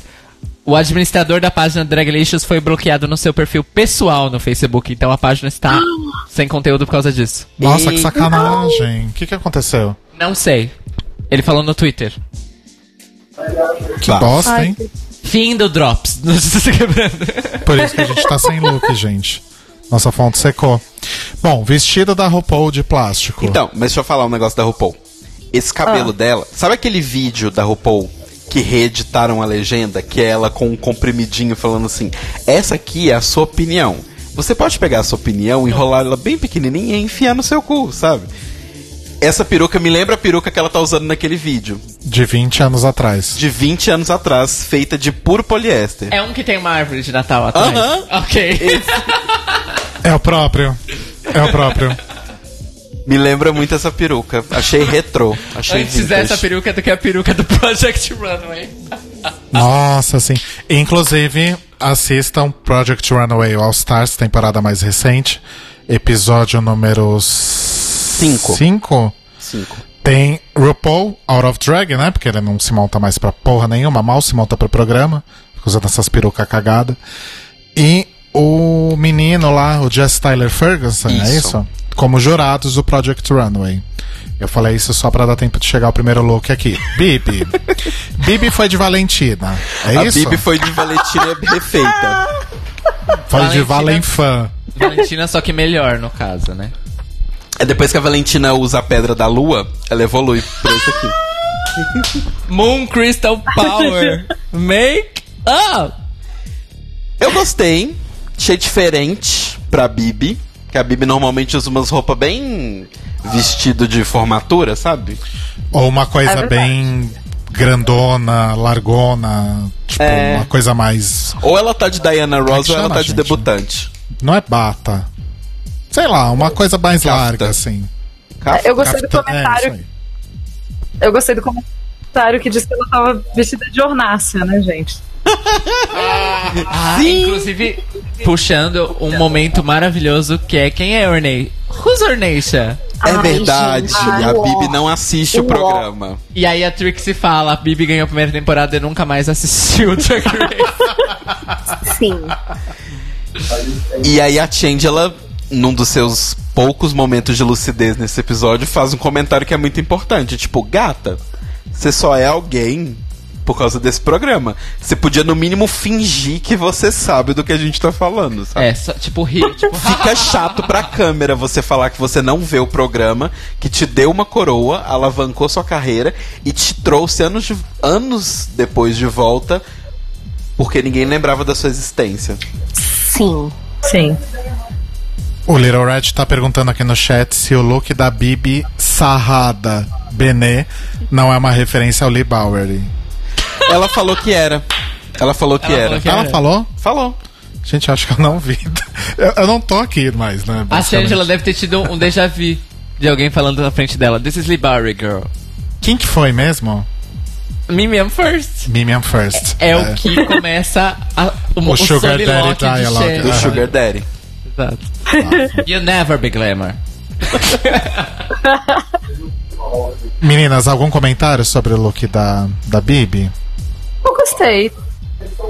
Eu achei os sapatos legais e eu concordo com a reclamação que tá pouco tempo pra gente ver os looks nos episódios. Tá muito, Mandaram muito link de corrido, looks. assim. Mas eu gostei. Ai, link de looks, cadê? Ó, pessoal, no chat agora tem. Sabe um a. Pri mandou um, um link com todos os, os looks. Ai, Ah, Pri, eu tô te amo seguindo tanto. por ele, inclusive. Pri maravilhosa. Obrigado, Pri. Beijo, Pri. Você arrasou mais uma vez na nossa vida. Ela disse só descer até o episódio. Ah, Sim. Aí depois vem Kenedão. Que tava de Kenedão, normal. Default. Uhum. Ela tem um desse de cada cor. muito Hoje ela foi bonita, mas. Então, Mas, Pede. né, né? É, não, é, é que é de Kennedy. Ela tava muito É. linda. Eu amo os looks da Kennedy, eu acho ela muito polida. Mas não foge muito daquilo, né? Sim. É sempre muito bonita, tipo, muito bem feita. Esse vestido você vê que foi todo costurado à mão. É cheio de brocada, cheio de, de penduricalhos e tal. É bem bonito. Aquela Mas- eu queria poder me vestir como ela nas minhas festas de, de vestidos longos que eu faço, Sim. né? Não vou, inclusive, mas gostaria. eu queria me vestir assim pra ir comprar pão. Ai, Nossa, que fina. desconfortável. Nesse calor que tá fazendo em São Paulo ainda. Nossa, pra ir na esquina você vai se produzir desse jeito. É. A gente nunca sabe Ah, eu- quem vai encontrar eu- na padaria também, né? É, contar pra vocês que eu me produzo pra ficar em casa, né? Daí eu tiro a maquiagem pra sair e faço isso às vezes. Eu gosto, eu acho, eu acho subversivo. Eu gostava. Só um, um off-top. Quando eu era criança, eu via novela na Globo com a minha mãe. Eu sempre achava bizarro, porque as pessoas estavam, tipo, em casa, vendo TV, ou, tipo, relaxando, com uma roupa, tipo, um look completo, maquiagem, cabelo feito. Falei, gente, eu sou um mendigo, né? Porque eu fico em casa de chinelo, cueca. Não, igual eu. Eu trabalho em casa, não sei se todo mundo sabe disso. Quando eu comecei a trabalhar em casa, eu colocava uma calça jeans, uma Era tão camisa, bonitinho. Colocava o tênis, saía do quarto, ia para outro quarto e começava a trabalhar. Como se eu estivesse indo pro, pro meu escritório, sabe? Só que sem pegar um ônibus. Hoje em dia, meu filho, se eu colocar uma camiseta para entrar numa reunião, já tá bom. No máximo é isso. Flash of tits, flash of tits. Eu confesso que eu ainda me arrumo pra trabalhar em casa. Eu só me arrumo quando tem reunião muito, muito importante, assim, porque eu tenho que entrar em videoconferência. Mas se eu não tiver, vixe. Dia Aí você se me arruma pegou meio William. Bonner, assim, só da cintura pra cima? Só da cintura pra cima. Tá, é então, eu também trabalho a maior parte do meu tempo na minha casa, né? E também é por Skype, né? Por videoconferência. Eu, tem dias que eu falo, não, hoje vai um rolê William Bonner, cara, cintura pra cima. Sim. A minha vantagem é que eu trabalho em casa, mas eu não faço videoconferência lá. No máximo eu gravo podcasts. E daí gravar podcasts, whatever a roupa que eu esteja, né? E o resto do tempo eu tô estudando ou escrevendo coisas sozinha. Então, não- ninguém liga pra como eu tô vestida. Ai, um sonho. Eu, se eu pudesse ir pro trabalho, gente, de samba canção e chinelo, eu ia. Eu, se pudesse trabalhar pelada. Que sonho. delícia. Uh, eu Tem, posso. tem algumas profissões que você pode trabalhar pelado. Tem, tipo, barman da, da 269. Aham. Até os cachorros ficaram animados com essa. Com a cena de Cairo Braga tá trabalhando no. Cachorros naturistas gostam. Mas só pra fechar o negócio da, Con da, Ken da Kennedy, eu ia falar. Kennedy. Coned 100. É, não é pelo fato de ser 100% Kennedy que o look é ruim. Não, não mesmo. Ah, É um não. look muito não. bonito. Sim, é bonito. Só é, a gente já viu várias vezes em Sim. outras cores. Mas é muito bonito. É um Sim. dos melhores desse episódio, inclusive. I want one in every color, não é? Que, a- que a RuPaul fala. Aquela drag que vocês gostam lá, RuPaul. Depois, a Morgan McMarcos. Morgan. Fala da Morgan aí. Você teve um comentário bem legal sobre ela. Que eu... Sim, melhor roupa desse episódio. Melhor look ever. E eu tava conversando com o Marco Aurélio Magoga, né? Nosso consultor de moda. Modas. modas. E tava muito maravilhoso esse look e eu achei incrível a mistura de Brasil, referências dela, tipo, ao mesmo tempo que de um lado do look, né, na parte de cima, é super moderno, recortado, do outro lado é uma manga super bufante. Aí chega na saia, é ao contrário, de um lado é uma saia reta, bem retona, e do outro lado já é uma coisa com tule embaixo, meio uma coisa aquelas mocinhas. Como é que chama aquelas mocinhas Yodelay? É, eu não sei o nome disso. É, bom, o nome do canto é São, Yodel. são do Tirol. São essas Isso. mocinhas, são do Tirol, da Ah, região é do as Tirol. tirolesas. Ah, E- é verdade. É verdade, a Ju é germanista, ela sabe. Ah, mas eu falei certo, né? É. Ju- a Ju é germanista. Né, Ju? Eu falei Sim, certo. sim. É Yodel. Yodel é o nome do, do canto. É isso mesmo, é o estilo da canção, exatamente. É o estilo de cantar. Perfeito. Inclusive teve uma música no Eurovision ano passado que era uma mistura de hip hop com yodel. Que Olha. loucura. Sim, é uma fundo loucura. aqui Pra vocês escutarem. Ai, põe. Então, mas eu gostei muito da roupa. Fora que esse tartan é maravilhoso. Eu amo, eu queria ter um terno nesse tartan. Inteiro. O cabelo tava lindo, a maquiagem é a melhor maquiagem que a Morgan já fez na cara dela nesse programa. Então, parabéns, Morgan. Tava muito bonita. O que, que vocês acharam, meninas? Gente, eu fiquei, assim, primeiro de tudo, apaixonada por esse cabelo. Sim! Porque assim, eu mudei a cor do meu cabelo recentemente. Eu pintei meu cabelo de preto por muito tempo. E aí agora eu pintei meu cabelo de ruivo. Fui pro ruivo. Cara, eu fiquei imaginando, nossa, eu vou fazer esse penteado. Será que eu consigo? Eu, sabe quando você fica estudando? Você fica olhando e estudando o negócio? Primeiro, eu amei o penteado. Segundo, ela tem entrado e levantado a saia do tipo, olha, eu estou literalmente escocesa. não estou de cueca por baixo. E eu queria muito que não tivesse aquela aquela aqu- a censurinha pra ver se ela tava assim. Eu achei sensacional. Eu, eu- assim, eu acho que ela tava sem tucking, mas de meia calça. Ah, então eu acho tá. que dava pra ver Ok. o volume, não necessariamente o pau dela. mas o entendi. volume. Tipo, I'm untucked. Mas a gente não ligaria se desse pra ver tudo, né? claro que não. Né? Parece uma pornô. Olha, eu vou ser bem sincero. Quando eu vi o look na passarela, eu não gostei muito. Sério? Agora vendo esse, essa foto, esse estilo. Que por incrível que pareça é da passarela, né? Então dá na mesma. Mas vendo assim paradinho, acho que eu gostei mais. Não sei. Eu gosto muito. E é uma referência muito Vivienne Westwood também. Muito, né? Tanto no- na textura, quanto no cabelo, na cor, em tudo. Eu amei. O Parabéns, Morgan. O xadrez e. Ah, eu, Desculpa, eu não entendo de moda. eu gostei muito também. Eu achei legal e eu achei que. é, De novo, né, reclamando que o, a, o- a passarela tá muito rápida, mas eu achei que ela conseguiu usar de uma forma muito legal o look na passarela. E isso sempre, eu sempre acho que ganha pontos, assim, quando a drag, quando ela, elas conseguem incorporar a interpretação um pouco e aquela brincadeira consegue vestir de verdade o look, né? E eu achei que ela fez muito bem. Sim. Ó, aliás. Ah, passou a parte do Yodelay, mas é essa música, é da Romênia. Olha. Obrigado, Cairo, pelo conhecimento. É, Depois nós temos a Shangela, com o seu look aí de estrela do mar ou algo assim. Que é de um. Plagiado da Vivacious.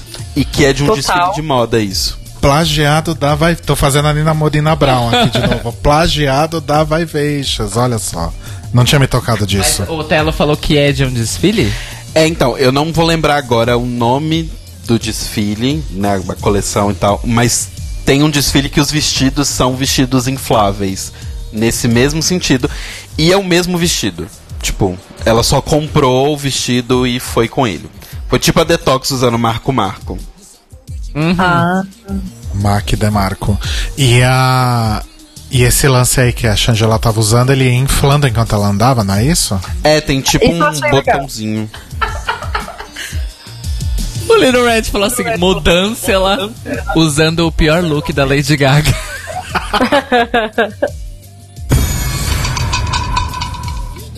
Eu gosto. Eu gostei porque inflou. Fim. É, eu gostei dessa coisa interativa de inflar. Pronto.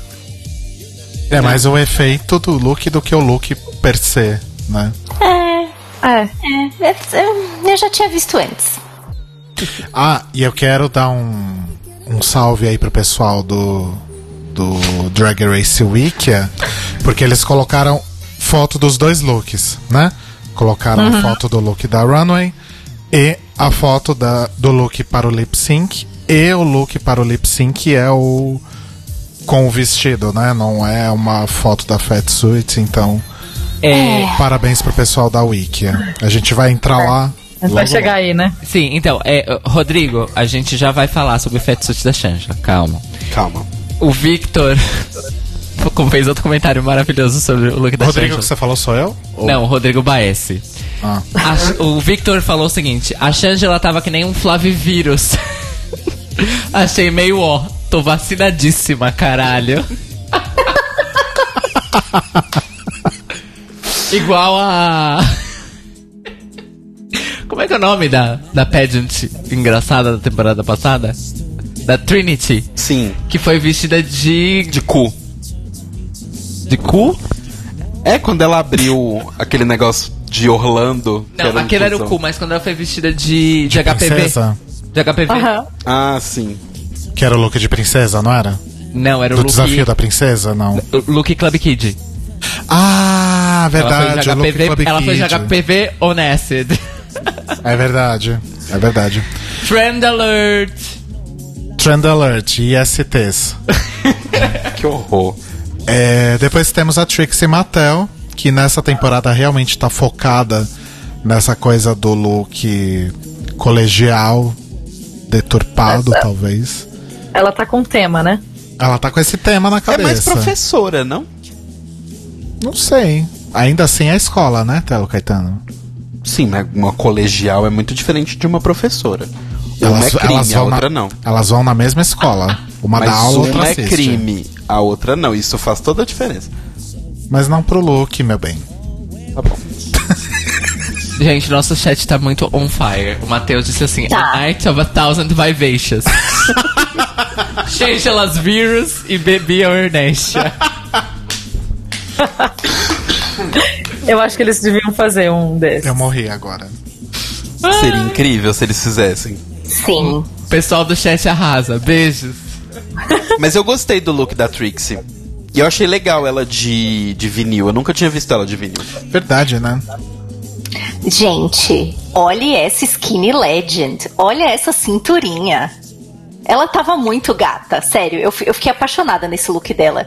Justamente, primeiro, por não nunca ter visto ela muito assim de, de látex, sabe? Gente, ela tava uma gata. Tava. Eu gosto quando a Trixie faz esses looks, tipo, go to sexy, sabe? Não só quando ela fica no- na coisa do palhaço e tal, que é o que ela faz muito, e tipo, a coisa boneca. Eu, eu achei bem legal. Inclusive, alguém comentou isso. Eu não lembro nem se foi no programa, que vocês viram que eu tô meio lesado nos últimos tempos. Não lembro de nada. Acho que eu tive um AVC. Ah, alguém comentou que ela. A Trixie ela está aprendendo a usar a maquiagem de outras formas. Não necessariamente sorvete napolitano. Porém, você bate o olho e você vê que é Sim. Trixie. Sim. né? Você é, Talvez você tenha sido até Trixie. você, Telo Caetano, que falou isso, não sei. É interessante você falar isso, porque o Little Red Muito acabou de- mesmo. de dizer que assim, só eu me incomodei que a Trixie não fez uma cara diferente, até a Alaska usou outras caras durante All Stars 2. Olha só o impasse. O impasse. Meninas, Can you believe? can you believe? Deem sua opinião sobre esse impasse, a cara de Trixie Mattello. Quer ir primeiro, Tupá? Eu tô aqui com o mudo. Pode falar primeiro, Ju. Ah, tá. Ahn, eu sou mais do time. Ela tá brincando mais com as cores e os ângulos, mas ainda vemos Trixie Mattel. Mas eu entendo que as pessoas realmente olham e falam: Nossa, de novo, bicha, você tá assim de novo. Mas é que a make-up dela é muito característica, né?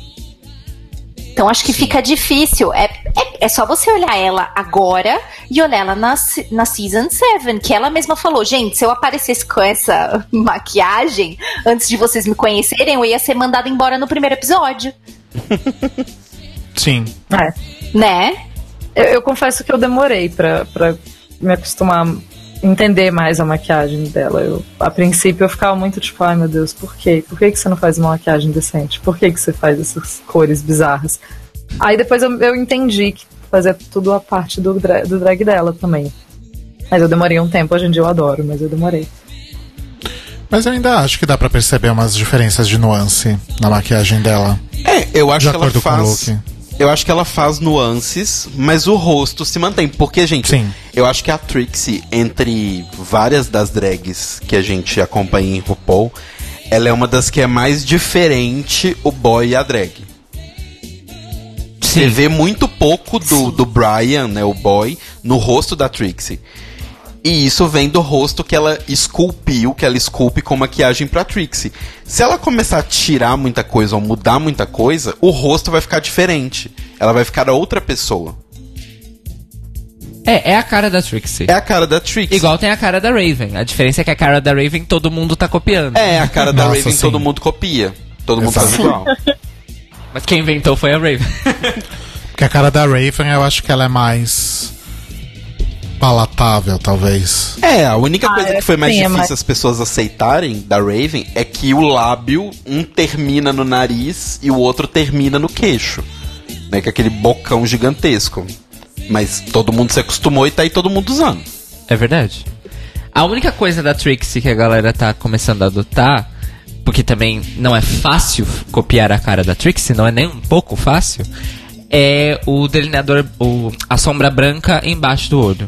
Isso a galera tá começando a usar. Pra Sim. fazer o olho Que eu maior. acho que é a. Mas isso também não é só dela, né? A Kinti faz isso também. Então, mas elas duas, se você parar pra pensar, é porque assim, a Kinti tem a proposta conceitual, a Kinti basicamente quase nunca faz a mesma cara, e a Trixie é uma personagem definida que tem um corpo e uma cara. Só que as duas começaram juntas e tem várias coisas de maquiagem que elas têm em comum. Esse lance do olho, principalmente. Mesmo porque a Kinti é, Fala no microfone, meu bem, Falou. senão as pessoas não te a ouvem. Kinti já disse que, na verdade, ela, come- ela aprendeu isso com outras queens asiáticas, que aumenta o olho sem puxar o olho. Sim. O, o, a sombra clara na pálpebra de baixo. Ah, essa que é a função? É, Olha só. Porque os outros artifícios de aumentar o olho, puxa o olho. E ela já tem o olho puxado. então o objetivo é só aumentar é, verticalmente, né? Entendi. É, gente, a gente tá com praticamente meia hora aí pro final, então acho que chegou a hora, né? Chegou a a hora da gente lidar com esse problema. Eu só queria falar uma coisa. Eu achei criativo também esse look da, da Trixie. Sim. Criativo. E eu gostaria muito de saber como é que ela aprendeu esses livros na cabeça. Ué, gente, um arquinho.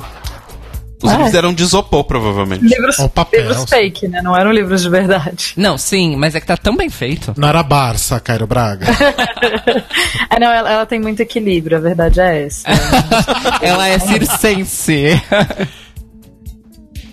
E Bom. então vamos pra questão toda? Vamos pra questão toda. Contexto.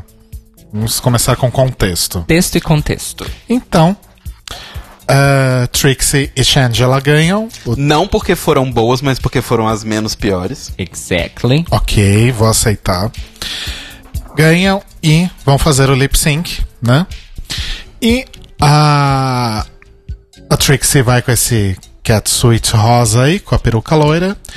E a. Oi, Peruca verde-limão. É, era esverdeadinha. Verdade, né? Além de É tudo. só na foto que tá ruim. É, na, na foto parece que é loira e eu não lembrava, porque eu tô apagando esse episódio da minha cabeça, assim, Aos gradativamente. Ninguém te culpa por isso. Ai, obrigado, amores, porque olha, tá, tá, tá difícil viver. E aí, a Changela, quando eu vi o look, eu achei interessante, né, antes, da, antes do review. Ah, porque eu gostei da peruca, por exemplo, acho que eu até comentei com o Telo na hora, nossa, que, pelu- que peruca legal, né?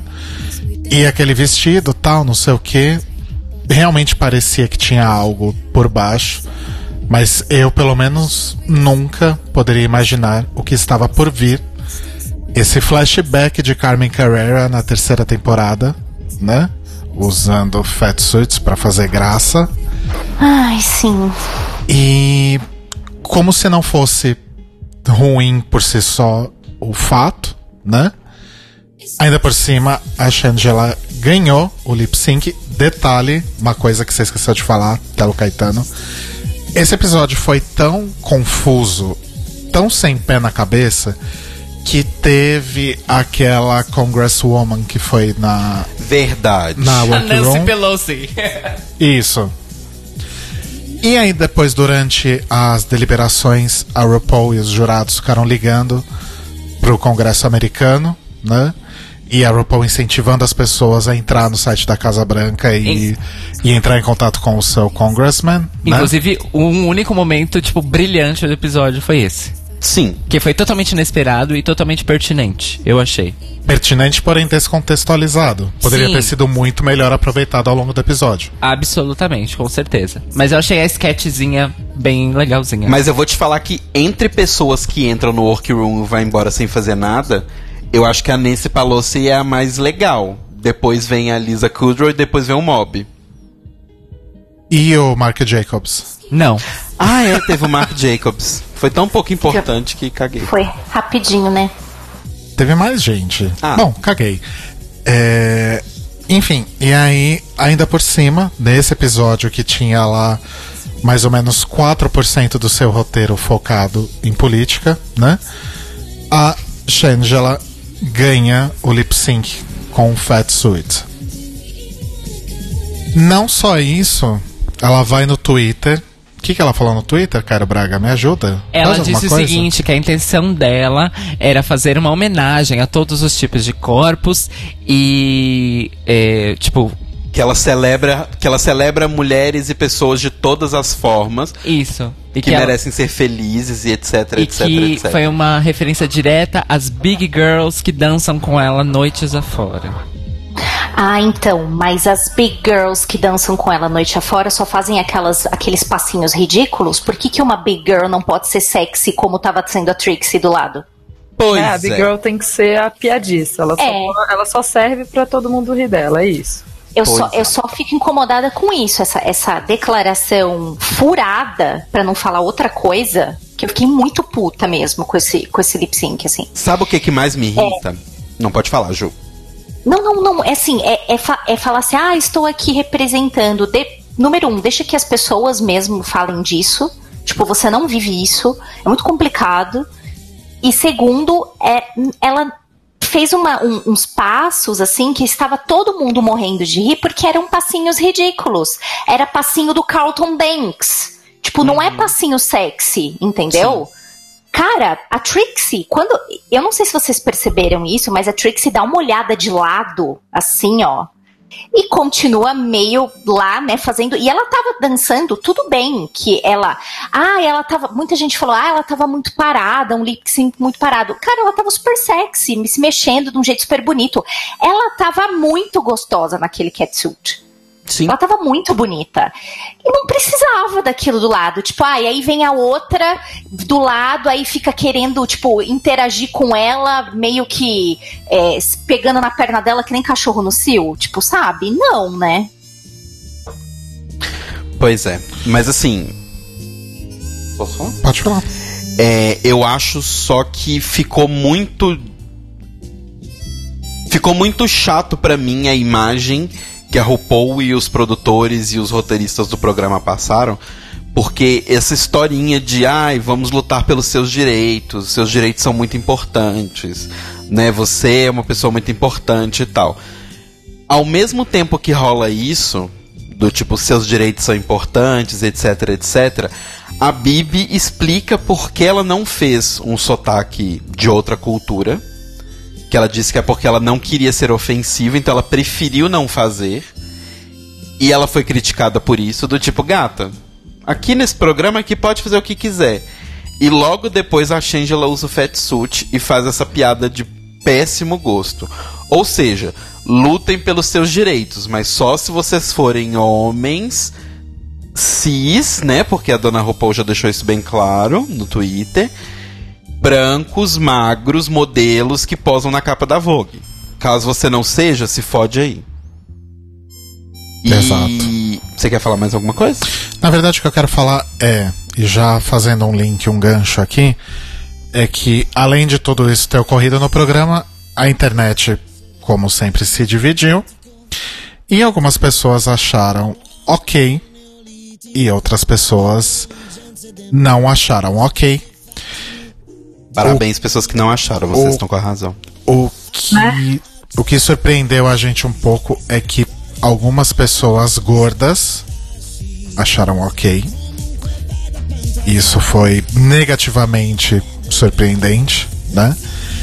E a gente na verdade resolveu trazer duas pessoas super experientes no assunto para dar um depoimento breve em, Em memória aqui no programa. Em memória, porém vivas, é que elas não estão aqui, elas estão só em forma de gravação. A gente vai começar com a Tata, é isso? Com a Tata Correia. A Tata Correia, nossa amiga maravilhosa, que a gente ama de paixão, uma pessoa incrível. Ela tava aqui no chat, não sei se ela resiste. E que Eu acho que ela inclusive. tá. E que que tá. inclusive fazendo coro ao que a Tupá falou, a Tupá e a Ju falaram, é uma mulher gorda que dança e é sexy pra caralho. Um Ah, beijo é verdade. pra todo mundo. Verdade, Tata gente- maravilhosa. Tata maravilhosa. Já vimos ela dançando, graças a Deus. E foi lindo. Foi maravilhoso. É, então vamos escutar o que a Tata falou pra gente. É, a- o, na verdade, esse primeiro depoimento da Tata, ele é uma coisa um pouco mais contextual para que as pessoas possam entender de uma vez por todas o que é gordofobia e que sim, ela existe. Exato. Lá. Oi, gente, tudo bem? Obrigada aos meninos do The Library is Open pelo espaço. Meu nome é Tatiane Correia, eu sou jornalista e assessora de imprensa. É, e eu vim conversar a convite dos meninos, conver- conversar com vocês um pouquinho a respeito do que aconteceu no último episódio de RuPaul's Drag Race All Star 3, que foi o Fat Street da Shangela, que foi um festival de vergonha alheia a dar e vender. É, explico. É, vocês viram que a Shangela usou uma Fat Suite e dançou de forma esquisita e entrou no palco com a roupa pa- tirada do armário da minha avó para fazer o lip- o lip sync. Gente, convenhamos, fazer troça de gordo por conta do seu corpo é algo tão demodê, tão vergonha alheia, tão piada sem graça. O corpo gordo não é um. não foi feito para ser alvo de piada. Corpo gordo não é algo para ser visto como engraçado ou exótico. Gordo, ser gordo é uma característica corporal de como se você fosse uma pessoa alta, se você fosse uma pessoa baixa. Não vejo nada de diferente nisso. O que a Shangela fez também foi deixar bem evidente é, o quanto a sociedade ainda vê o gordo como alvo de piada, como alvo de chacota. Aí a gente chega no debate da gordofobia. Gordofobia, repulsão ao corpo- gordo, é aquilo que a gente vê, sente na pele todos os dias como, pessoas, como pessoa gorda que eu sou, de que o gordo não merece ser tratado como cidadão, de que o gordo não merece ser ter amor, não, que o gordo não merece ser tratado de forma justa e adequada. É, e a gente transpondo isso para que a gente convive no, no, no dia a dia, a gente vê o gordo com dificuldade de passar na catraca porque não tem a catraca do ônibus não foi feita para o seu corpo. A gente vê gordo sendo levado para veterinários, para aras, para poder fazer um exame médico que poderia ser feito numa clínica, mas que não é feito porque não tem aparelho para o seu corpo. A gente vê o gordo que não pode sentar num banquinho, numa praça, num barzinho, por medo de que aquele banco quebre confo- conforme ele vai sentar no banco. É, a gente vê o gordo indo fazer uma consulta ou uma remoção de uma pinta com um dermatologista e saindo recomendado a fazer uma cirurgia bariátrica a ponto do dermatologista faz, falar que pode fazer uma guia prática minha para bariátrica. E isso aconteceu comigo. E a gente vê o gordo visto como acomodado a gente vê o gordo visto como alguém que não quer emagrecer se o gordo é saudável do jeito que ele é por que, que ele vai querer emagrecer gente Parem de ver o corpo gordo como se fosse um poço de doença. O corpo gordo não é isso. É, o corpo gordo, ele é normal como qualquer outro. Ele só é gordo. Isso não é algo para ser visto com repulsa. E o que a Shangela fez foi tratar o corpo gordo como se fosse algo engraçado. Como se o corpo gordo fosse alvo de chacota. E não é assim que a banda toca. A própria Vic Fox falou esses dias no Twitter dela que ela não tem que arrancar a gordura dela para trabalhar. E vocês sabem que Vic Fox é maravilhosa, incrível, e ela é gorda, e isso não faz dela menos incrível. Latrice Royale é gorda, e isso não faz dela menos incrível. E transpondo esse debate para perspectiva gay, nós vemos entre os próprios bears, ursos, que antes eram vistos como os gordos, os gordos do rolê, entre aspas, e onde existiam espaços específicos para os gays serem gays gordos, serem quem eles são, sem serem alvo de chacota de piada, hoje a gente vê esses mesmos espaços dando de perfil e a gente vê até, até mesmo em flyers de festas bear que o perfil, em vez de ser o gordo, o cara gordo, agora é aquele cara musculoso, parrudo, barbudo, que parece o Tony Ramos. E, gente, e o gordo? Cadê o, cadê o cara gordo? Ah, ele tá ali no cantinho, ele tá ali no cantinho, né? Vamos colocar a mão na consciência um pouquinho. O gordo ali não é diferente de você. Ele só tem um pouco mais de, um pouco mais de corpo. E isso não faz dele diferente. Vamos colocar um pouquinho a mão na consciência, beleza? Obrigada, meninos, pelo espaço. Um beijo pra todos vocês. Mua. Obrigado você, Tata, por ser tão maravilhosa e por trazer esse depoimento incrível aqui pra gente. Porque, infelizmente, nota-se, principalmente depois de, de situações como esse episódio de Drag Race, que as pessoas ainda não entenderam e que as pessoas continuam negando a existência da gordofobia, né? Tipo, Sim. como assim? Gordofobia não existe. É, tipo, é frescura. É frescura. É. E uma coisa que eu queria falar, o. Ai, quem foi que comentou? Cadê? Foi o Perré. O André Perré comentou aqui no chat. Porque essa semana o Pit Stop, né? Que é aquele programa que antes era com a, com a Raja e agora é com a Alaska, que comenta os episódios e tal, que sai no canal da UOL, comentou sobre esse episódio com a presença da Eureka. Que é uma drag gorda que fala ativamente sobre isso e tá sempre comentando, muito orgulhosa e tal. E. Primeira coisa, eu acho que foi deliberada a escolha da Eureka pra esse programa. Mas eu tenho certeza absoluta. Não Total, acho que foi uma gente, coincidência. Total.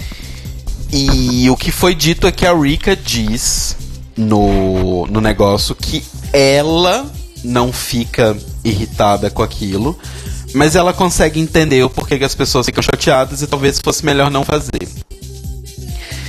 Duas coisas sobre isso. Um, a Eureka ainda está sob contrato. Lembrem-se disso. Quando as drags gravam uma temporada, o contrato dura mais ou menos um ano e alguns meses, porque elas têm o tempo que elas estão gravando, o tempo em que elas estão em silêncio, o tempo em que elas estão em turnê e o tempo em que elas estão em, quer dizer, em premiere Na verdade, e depois vai- em turnê. Na verdade, vai bem mais do que isso, porque a partir do momento que a Queen é contratada pra participar, até, se não me engano, um ano depois da exibição Ah, então da é- temporada. É dois anos, então. É bastante tempo, acho que É, talvez eu- mais de dois anos. Porque eu sei que é o período de gravação, do silêncio, da premiere e da turnê. É, que seria promoção, né, na verdade. Sim, é. Então, assim, a, a Eureka ainda está sob contrato da décima temporada. E a gente não sabe como é esse contrato da UOL. E Rick, inclusive, deve ser a Queen com um contrato mais longo, né? Porque ela tá sob contrato desde a nona temporada. Pois é. Então, assim, a gente não sabe exatamente o que ela pode, o que ela não pode falar, que tipo de crítica ela pode fazer e etc. O que ela é orientada a falar. Exato. E, ainda que não houvesse um contrato, vamos deixar bem claro a mesma coisa que a gente falou na nossa dica para nossa amiga hétera, que mandou uma pergunta semanas atrás. Na nossa opinião, de nós três aqui, que são três indivíduos no meio de um universo de indivíduos gays, não nos importamos dela chamar, se ela fosse nossa amiga, nos chamar de bicha, viada, etc. A Eureka disse que ela não se incomoda. O fato da Eureka não se incomodar não quer dizer que você tem carta branca pra usar a fatsuit quando você quiser. Uma coisa não tem nada a ver com a outra. A Eureka não se incomoda, ok, bom pra Eureka. Exato. Exato. Tipo, ah, ah, sei lá, a Rika falou que não se incomoda. Fulana falou que não se incomoda. E daí? Eu me incomodo. É bom pra essas pessoas, elas não se incomodam, é uma preocupação a menos na vida delas. Mas existem pessoas que se incomodam. Tem outra questão aí. É... Eu gostaria que as pessoas se lembrassem que problemas, é, problemas sociais, estruturais, que são sustentado, sustentados em parte por, discurso, por discursos e cultura, não se resumem a alguém se sentir ofendido ou não. Reflexão sobre alguma coisa que não está muito certa, aquele negócio, né? Algo errado não Sim. está certo, não depende de sentimento de ofensa de ninguém. É uma questão de você enxergar aquele discurso e entender o que aquele discurso significa socialmente, para um determinado grupo de pessoas, para você enquanto pessoa. Isso não se resume à ofensa.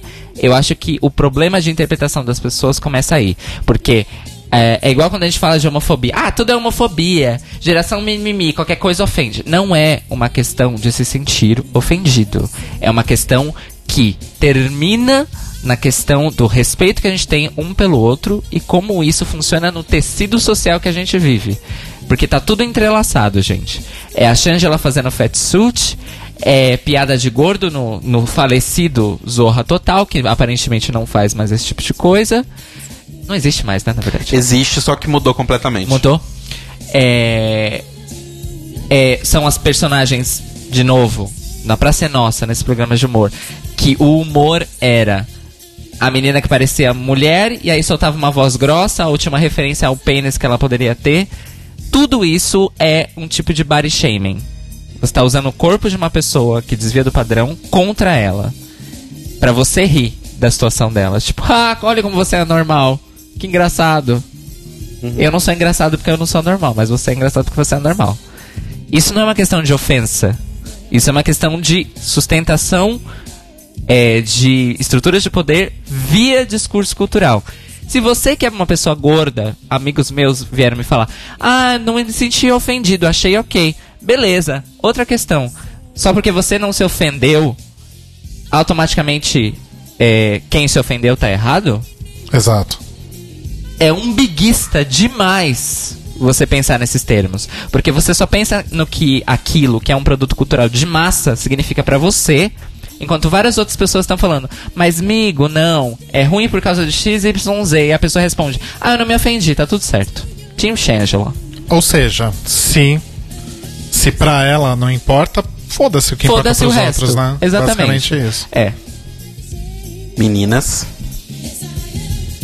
Olha, se eu tivesse agora lendo isso e fosse responder digitando, eu ia responder assim: olha, estou digitando com os pés, pois estou batendo palmas pra tudo isso. Porque eu não sei se eu posso acrescentar mais uma coisa. Cara, você foi assim, muito no ponto, sabe? Isso não se resume à ofensa.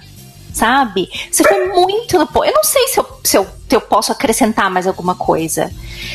Eu não gostei. Eu achei que mais uma vez, ah, ok, vamos retratar como nos filmes hollywoodianos a gorda como a engraçada, que faz passinho sem noção e que faz caras e bocas sem noção, e vamos deixar pra magra vir e dançar sensualmente. Tipo, não, não precisamos mais disso. Já tem bastante. É a última coisa que a gente precisa no mundo. É, eu acho que sempre me dói mais quando esse tipo de coisa. Não que eu não espere esse tipo de coisa, tipo televisão, né? Eu não confio na televisão. Mas sempre dói mais quando vem de um programa que você. que já tem todas as outras questões, e tipo um episódio em que, pô, tá, falou, de, falou de.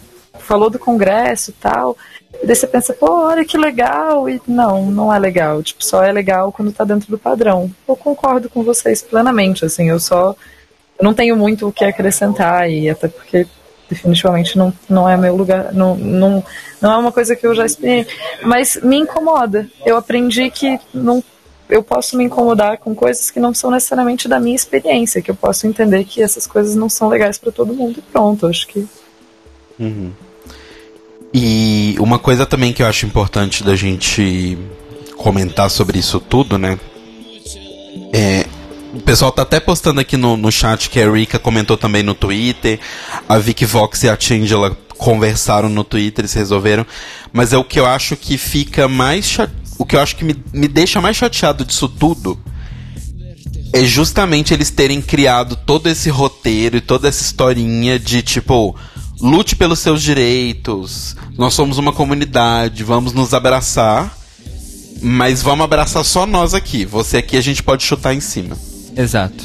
Isso eu acho que é o mais chato. Porque o que a Tata falou com a gente que é a pior parte da gordofobia, não é a pessoa olhar na sua cara e falar assim: "Ah, você é gorda". Sim, isso pode ser ofensivo e pode ser chato, mas assim, foda-se a pessoa. O problema é o fato da sociedade achar que você não existe por você ser gordo. Então não tem maca pra você, não tem espaço pra você. Você vai num show, sei lá, num- numa casa de shows com show sentado, você não cabe na cadeira. Esse tipo de coisa que é efetivamente um problema. E eu acho que você mostrando esse tipo de coisa que é ok, que é que tudo bem você rir da cara dessas pessoas, você tá ainda mais reafirmando do tipo, você não pertence a esse grupo que nós estamos selecionando aqui, que são um grupo de pessoas que nós vamos abraçar. Vocês não estão entre as pessoas abraçadas. E eu acho que isso é o mais chato. Depois dessa mensagem anterior de vamos abraçar, sabe? Sim. E a RuPaul, né, não é a primeira vez que ela faz merda. Tem esse histórico acontecendo aí várias vezes. Só piora, inclusive. Só piora. E assim, eu, eu vou falar. Me machuca realmente ver a cena da RuPaul rindo, e da Michelle rindo, e do Ross rindo, e todo mundo achando um máximo. A Changela sendo ridícula, vestindo uma roupa de gordo, sabe? Sim. Sério, isso eu acho que é o que mais me magoa de tudo, porque é um programa que eu gosto, é um programa que eu admiro, são pessoas que eu admiro, porque eu acho que, mesmo falando muita merda, ainda assim elas fazem coisas muito legais. E é muito triste ver que isso é uma coisa que não é importante pra elas. Elas simplesmente vão pisar em cima. E sobre a questão do fatsuit em si, e qual é a problemática do fatsuit em si, é, a gente trouxe aqui um texto do Marco Magoga, nosso amigo maravilhoso, que vai falar um pouquinho sobre essa questão especificamente. Meu nome é Marco Magoga, eu escrevo atualmente para o Grande Close e eu vou tentar rapidamente falar a respeito do caso Fatsuit da Shangela para tentar não deixar nenhuma dúvida a respeito do que aconteceu. Começar dizendo que Fatsuit não é uma prática aceitável em nenhum contexto, porém existem contextos eh, diferentes para o uso desse artifício. O principal uso, historicamente dizendo, é, do fatsuit é justamente é, colocar pessoas gordas ou corpos gordos como figuras de humor. É, é muito comum quando uma pessoa se veste como uma pessoa gorda, ela vai fazer um personagem caricata ou tirar sarro. Exemplos muito comuns da, da mídia são alguns filmes de comédia pastelão, como a gente chama, como Vovozona, Professora Loprado, Norbit, que são basicamente uma série de estereótipos com pessoas gordas e que usa pessoas magras fantasiadas de pessoas gordas justamente para apontar esses possíveis defeitos. É, o fatsuit, ele é basicamente uma representação do corpo gordo como um corpo com algum defeito. E esse defeito sendo risível. Ele sempre é usado assim? Não necessariamente. Atualmente, o, nós tivemos né, o, a melhor, o Oscar de melhor maquiagem pro, pro Destino de uma Nação, onde o Gary Oldman foi maquiado e parte dessa maquiagem incluía um fatsuit para representar um personagem que era maior do que ele. E isso é questionável também porque, apesar de não ser um fatsuit com objetivos de comédia, é, dá pra gente pensar se não existia nenhum ator gordo para aquele papel. Há, há- há tanta uma discussão sobre, por exemplo, repre- representatividade de pessoas trans no cinema, enfim. E, e para pessoas gordas essa discussão ainda ela tá muito crua, né? De que pessoas gordas podem se ver representadas também em filmes, mesmo em filmes não caricatas, né? Um outro exemplo além desse é Hairspray, por exemplo, quando fizeram e, e chamaram o John Travolta para fazer um personagem gordo, quando poderia ter sido qualquer outro ator gordo. Enfim, um outro uso não cômico do fatsuit que também é, usaram como exemplo para mim numa certa discussão sobre Drag Race é que Lee Bowery fazia apresentações com fatsuit. Mas aí tem a questão do contexto, né? A gente tem sempre que é, ver a intenção e o contexto. Lee Bowery era um, um artista, né, club kid, que denunciava justamente através das suas performances, é, retratava corpos hum, é, marginalizados. É, obviamente eu nunca vi todas as performances dele, mas as performances que eu vi em que ele usava fatsuit é justamente uma crítica à marginalização desse corpo.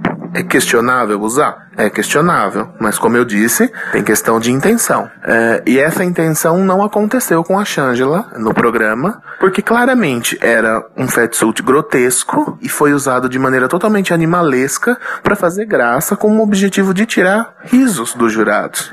Ela pode até ter falado, né, depois no Twitter que, ah, era o meu objetivo celebrar todos os corpos. É, mas essa não é nem de longe a melhor maneira de fazer isso. É, você quer celebrar todos os corpos, apoie o show de pessoas gordas e incentive a sua contratação. Você não precisa se vestir como uma delas para fazer graça. E eu acho que a reação dos jurados diz muito sobre a intenção daquilo. Então, a minha esperança é que, que isso levante uma discussão. Infelizmente eu vi muita gente defendendo, mas é, que levante realmente esse debate para que as pessoas reflitam no quão nocivo é e no quão naturalizado é, é a representação de pessoas gordas como figuras de chacota e figuras de riso, corpos com algum tipo de inabilidade nata, né? Porque ah, eu vi muita gente falando, ai, é, porque você imagina uma pessoa gorda dançando daquele jeito? Gente, por favor, né? É, pessoas gordas fazem todas as coisas como qualquer, qualquer outras pessoas. E supor que não seriam capazes de dançar daquela forma é também uma atitude naturalizada que coloca o corpo gordo como incapaz de alguma coisa. Enfim, acho que é isso. Falei mais do que esperava, mas espero ter contribuído para essa para essa discussão e que as pessoas parem de fazer isso e parem de achar que é ok fazer isso. Um beijo. O Marco arrasou, pra variar, né? Que ele sempre arrasa. Pra variar. Só que tem esse ponto que ele tocou que eu acho que é muito importante. Que acho que é justamente o que, eu, o que tem me feito pensar muito nos últimos tempos. É que, por exemplo, as pessoas que foram no post do Cairo e que falaram: Ah, não me incomoda, e olha que eu sou gordo, hein? É. E não me incomoda. É porque já tá muito enraizado na cabeça das pessoas essa coisa que é normal você fazer humor com o gordo, você tratar o gordo como um incapaz.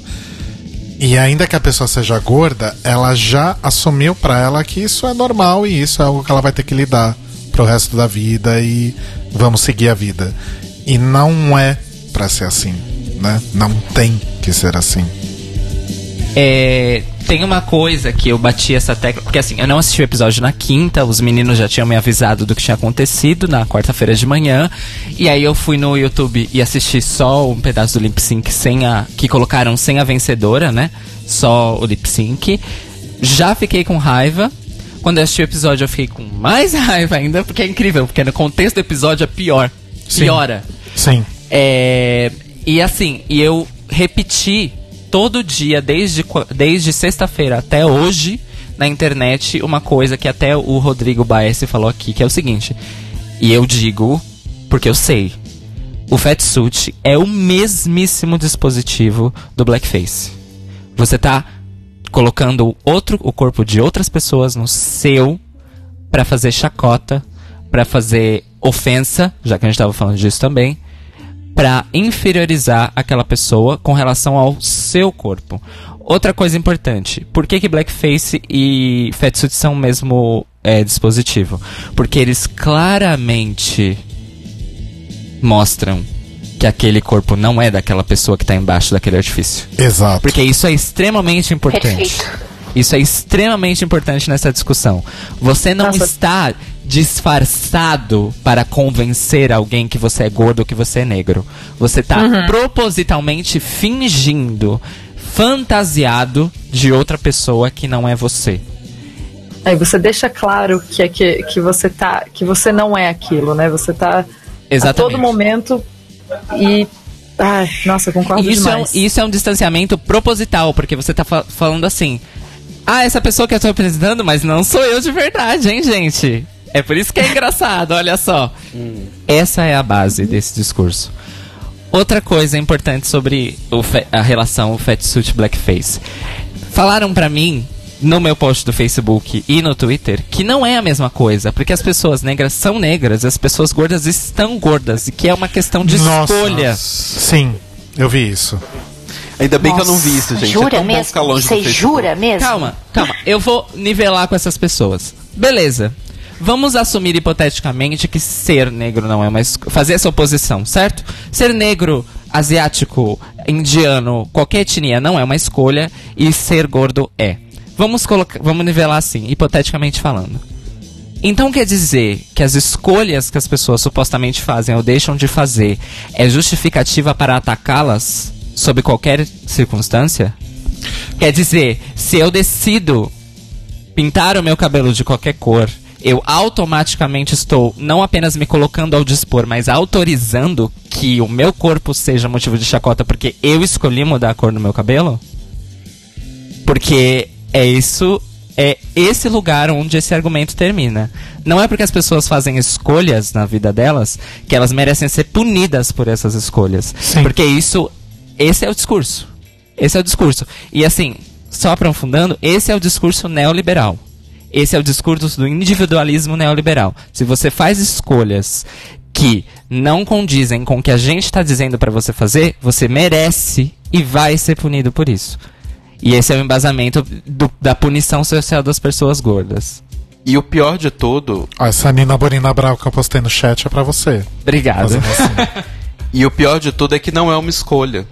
Exato, desde quando Não é ser uma gordo escolha. é uma escolha? Não é uma escolha. Eu queria saber que escolha é essa, de onde veio, Então, sabe? Essas argumen- pessoas que acham que é uma escolha. Uma pessoa falou, literalmente escreveu pra mim assim: é, Beleza, eu entendo as, pesso- é, as pessoas têm o direito de se sentirem bem com seus corpos. Se elas não têm, elas ou elas lidam ou elas emagrecem.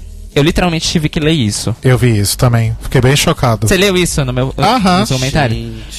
Você entende? Quer dizer, o absurdo do, do, do, do, do imagin... Não é nem um pensamento isso, isso é um imaginário. Porque pensamento é outra coisa. Sim. Isso é um imaginário, porque isso não existe. E Sabe o que, que isso me lembra? Ah. Aquelas brigas de criança na escola. Do tipo, talvez ele fosse uma dessas crianças, do tipo, ai, seu feio.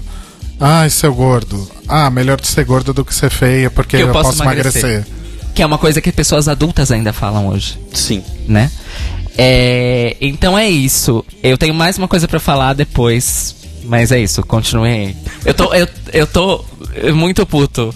Não, eu, eu, eu imagino, porque eu não vi esse post. Ainda bem que eu fiquei longe do Facebook. Viu, gente? Ficar, bom, ficar longe das redes sociais é bom. Eu tive que ler isso no meu post. Foi tipo o desgosto maior da minha vida. E primeiro voltando nessa questão que não é uma questão de escolha. Eu acho que as pessoas estão completamente perdidas nisso. E mesmo se fosse, E mesmo se fosse. E segunda coisa, que é o que a Tata e o Marco falaram. E a gente tá tentando botar isso na cabeça das pessoas de qualquer forma. É importante se sentir bem? É importante se sentir bem, mas a gente não tá falando disso. Tipo assim, em nenhum momento o que a gente tá falando de lutar contra a gordofobia é ah, vocês têm que fazer as pessoas que são gordas se sentirem bem. Não, a gente só tá pedindo respeito. é tipo, ah, é autoestima, beleza. Não, não é autoestima, é respeito. E respeito inclui coisas básicas. Respeito inclui você poder ir no médico, você poder. Por exemplo, exemplo clássico. Você poder ter um emprego. Exemplo clássico. Você Eu e poder Rodrigo, usar um ônibus, né, gente? Você Exato. poder usar um transporte público. É você tá com uma dor no joelho, porque, sei lá, você caiu no chão, ou porque você bateu o joelho em algum lugar. Ah, mas eu? você. É. Ah. Mas você não ir ao médico, porque você vai ao médico, ele vai olhar pra você, ele não vai nem olhar o seu joelho. Ele não vai nem encostar no seu joelho. Ele só vai falar, ah, porque precisa emagrecer, né? Olha, eu tô surpreso que o médico não me falou isso ainda. Talvez quando eu levar o exame ele fale. Né? Talvez. O meu cardiologista, na verdade, já desistiu de falar que eu tenho que emagrecer. Porque eu falei pra ele que o caminho não é esse. Eu Acho que ele Mas como você entendeu. falou? Você falou numa boa. Falei, tipo, olha, eu realmente não pretendo agradecer. Ai, agradecer. Emagrecer. Eu pretendo agradecer. Adeus. Eu não pretendo emagrecer. Posso fazer um exercíciozinho? Posso. O que não tem nada a ver uma coisa com a outra, inclusive. Isso é, isso é outra coisa importante de falar Não, mas pessoas. fazer o exercício por causa da minha pressão alta, Não, entendeu? sim, mas o que eu tô tô falando pros ouvintes, que é importante as pessoas fazerem essa separação. Ser gordo ou ser magro não tem absolutamente nada a ver com ser uma pessoa ativa ou ser uma pessoa é, como é Sedentária. ser- sedentária. Não tem nada a ver uma coisa com a outra. Não mesmo. Mesmo porque eu sou esse pele e osso e eu sou muito Sobe o morro, já tá chega lá em cima morrendo. Gente, eu tenho quase o dobro da idade de Cairo Braga, o dobro do peso de Cairo Braga e tô, ó, 10 anos luz à frente dele. Muito O melhor. Rodrigo, o Rodrigo faz caminhada, gente. Eu tenho preguiça de descer o quarteirão pra ir no- na, na lotérica. é sério, eu estou assumindo isso aqui. Porque minha casa fica numa ladeira e eu falo, ah, eu descer, beleza. ah, eu mas subo essa ladeira todo dia aqui, Exato. basicamente. É. Enfim, exemplos da vida real. Mas não estamos aqui, não estamos aqui para falar de nós, não é mesmo? Exato. Meninas, alguma coisa a dizer neste ponto? Vocês Desculpa, fazem a gente se caminhada também? A gente foi meio que num rant aqui, deixou vocês quietinhas, desculpa. Não, não, eu acho que eh, realmente não muito não é meu lugar de fala, assim, eu só posso ouvir, concordar e, e falar, poxa, a gente tem mesmo que aprender, a se- a aprender e se desconstruir e, e tirar, porque são esses ranços que fazem parte da gente, né? É muito difícil, é o tipo de coisa que enquanto a gente não começa a perceber, é tão natural que a gente só repete, né? Quantas dessas piadas a gente, eu já repeti na minha vida? E quanto ao exercício e tal, realmente não faz a menor é, não é fazer exercício, não é estar saudável, não tem a ver necessariamente com o, corpo que você tem, né? Com o tamanho do corpo que você tem. E eu fazia caminhada, mas no momento eu estou muito na preguiça. Olha, eu preciso conversar. O cara falou que eu faço, faz um tempinho que eu não vou. Mas eu costumo. Para de rir, Telo. É, faz um tempinho, bem pouquinho mesmo, mas eu, eu faço porque. Não é porque eu sou gordo, é porque eu tenho. Eu sou hipertenso. Então eu preciso tomar cuidado com a alimentação, não tomo. E preciso fazer exercícios para manter. E tomar remédio para manter minha pressão ali é, sob controle. E antes que alguém diga, ah, você tem pressão alta porque você é gordo, né? Gente, pressão alta é hereditário. A minha família inteira tem. Minha mãe, inclusive, faleceu por conta de um, de um AVC, porque ela era hipertensa e não se cuidava. Pode ser meu futuro aí. E ela era Mas, bem enfim. magrinha. Não, ela não era magrinha, mas, ela não era uma pessoa É, gorda. Ela não era uma pessoa gorda. Não, Não mesmo. não. Ah, não, essa coisa de exercício e caminhada só. A minha mãe já tá. Eu voltei a morar no Brasil, minha mãe já tá agoniada. assim, Ela já falou comigo umas três vezes. Pá, você ainda não tá fazendo exercício, acho que você precisa fazer exercício. E, realmente, e não tem a ver com o meu tamanho ou nada. Minha mãe realmente. Ela, se eu tô fazendo qualquer exercício, ela já fica bem, porque ela se preocupa muito. Sim. É, gente, uma coisa não tem nada a ver com a outra. Não, gente, o que, que é isso? É. Sim. Inclusive. Eu me consultei recentemente com um cardiologista. Fui fazer, resolvi fazer uns check-ups, aproveitar, sabe? Vamos aproveitar o plano de saúde que tá pagando caro. Arrasou. Então vamos, né? Aí não gosto muito de ir no médico, mas fui. E esse, esse, eu não sabia disso, mas esse cardiologista, ele era também um médico do esporte. Olha que, que joia. Ele falou assim: olha, eu tenho um monte de, de, de ah, pacientes assim que são tipo bailarina do Faustão. Aí ele fez assim: você acha que essas pessoas são saudáveis?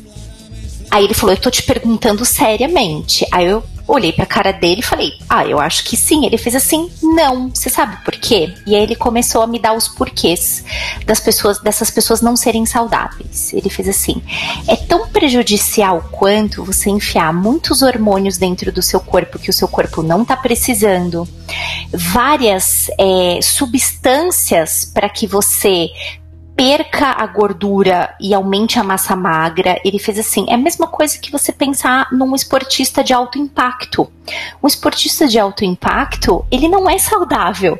Tanto ele não é saudável que ele se machuca muito cedo e todas essas todos esses esportes de alto impacto, as pessoas se aposentam cedo. Se fosse saudável, elas teriam 90, 100 anos e estariam fazendo a mesma coisa. E foi muito legal conversar com o cara, sabe? Ele me desconstruiu várias ideias assim, do tipo, ai, é, ai, você não tá saudável porque você não tá, sabe? É, foi essa conversa, eu falo que todo mundo deveria ter com o médico. Pra mim foi esclarecedora. Foi muito legal, tipo, sabe? Para de colocar coisas pra dentro do seu corpo pra tentar se encaixar num padrão que isso é vendido como saudável, porém não é. E ele me explicou todos os, os porquês e eu fiquei satisfeitíssima com essa consulta. Adorei. Agora sim, Ju, é, você teve realmente uma dádiva aí de encontrar um médico assim, porque ele é, Sim. ele é Eu ia muito falar isso. Ele é muita exceção à regra. Eu cheguei a fazer tratamento com nutricionista uma vez e há muito tempo atrás, 10 anos, mais de 10 anos atrás, na verdade, eu achava que eu tinha que ficar magro.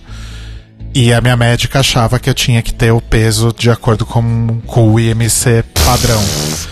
O problema é que nem todo mundo me conhece pessoalmente, mas a constituição do meu corpo, se eu tiver o peso que seria de acordo ao meu, ao meu IMC, Toda vez que falar MC, eu vou falar. se eu tivesse esse peso, eu seria só cabeça, Sim. basicamente. Gente, pra quem nunca viu o Rodrigo, o fêmur do Rodrigo deve pesar mais ou menos uns 30 quilos. Cada um. Nossa, que exagero. Mas tem umas pernas A gigantes, sua perna é Mori. gigante, amor. E o meu telefone é 11.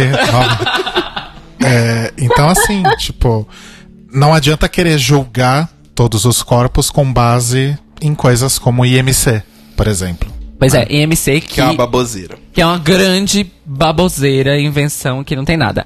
Bom, a gente vamos deixar essa conversa para outro dia. Gente, na verdade, assim, o que eu ia falar é que já tá na hora da gente fazer aquela bela amarração pro final, né? Que já são Sim. 11h15. Sim, posso soltar aqui o. Eu Vamos só fazer a queria. amarração. é, Eu ia falar que eu preciso ir daqui a pouco também. a gente já tá A gente já encerrando vai em, encerrar. em, em cinco minutos, mais ou menos. Antes, enquanto o Cairo faz a transição, eu queria deixar aí o recado pra vocês. Se quiserem é, ouvir mais sobre o tema, a gente fez um episódio do The Libraries Open com o Marco, chamado Grande Close, que é o episódio número 36, tá lá no nosso Mixcloud. O Cairo Braga vai pôr o link aqui na, na descrição, do episódio para vocês pegarem depois.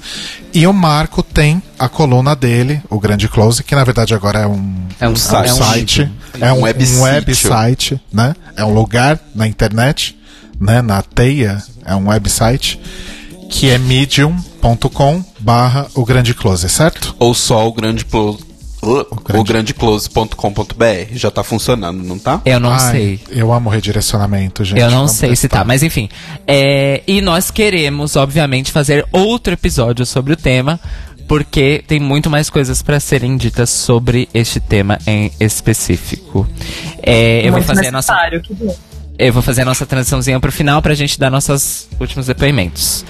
Segura!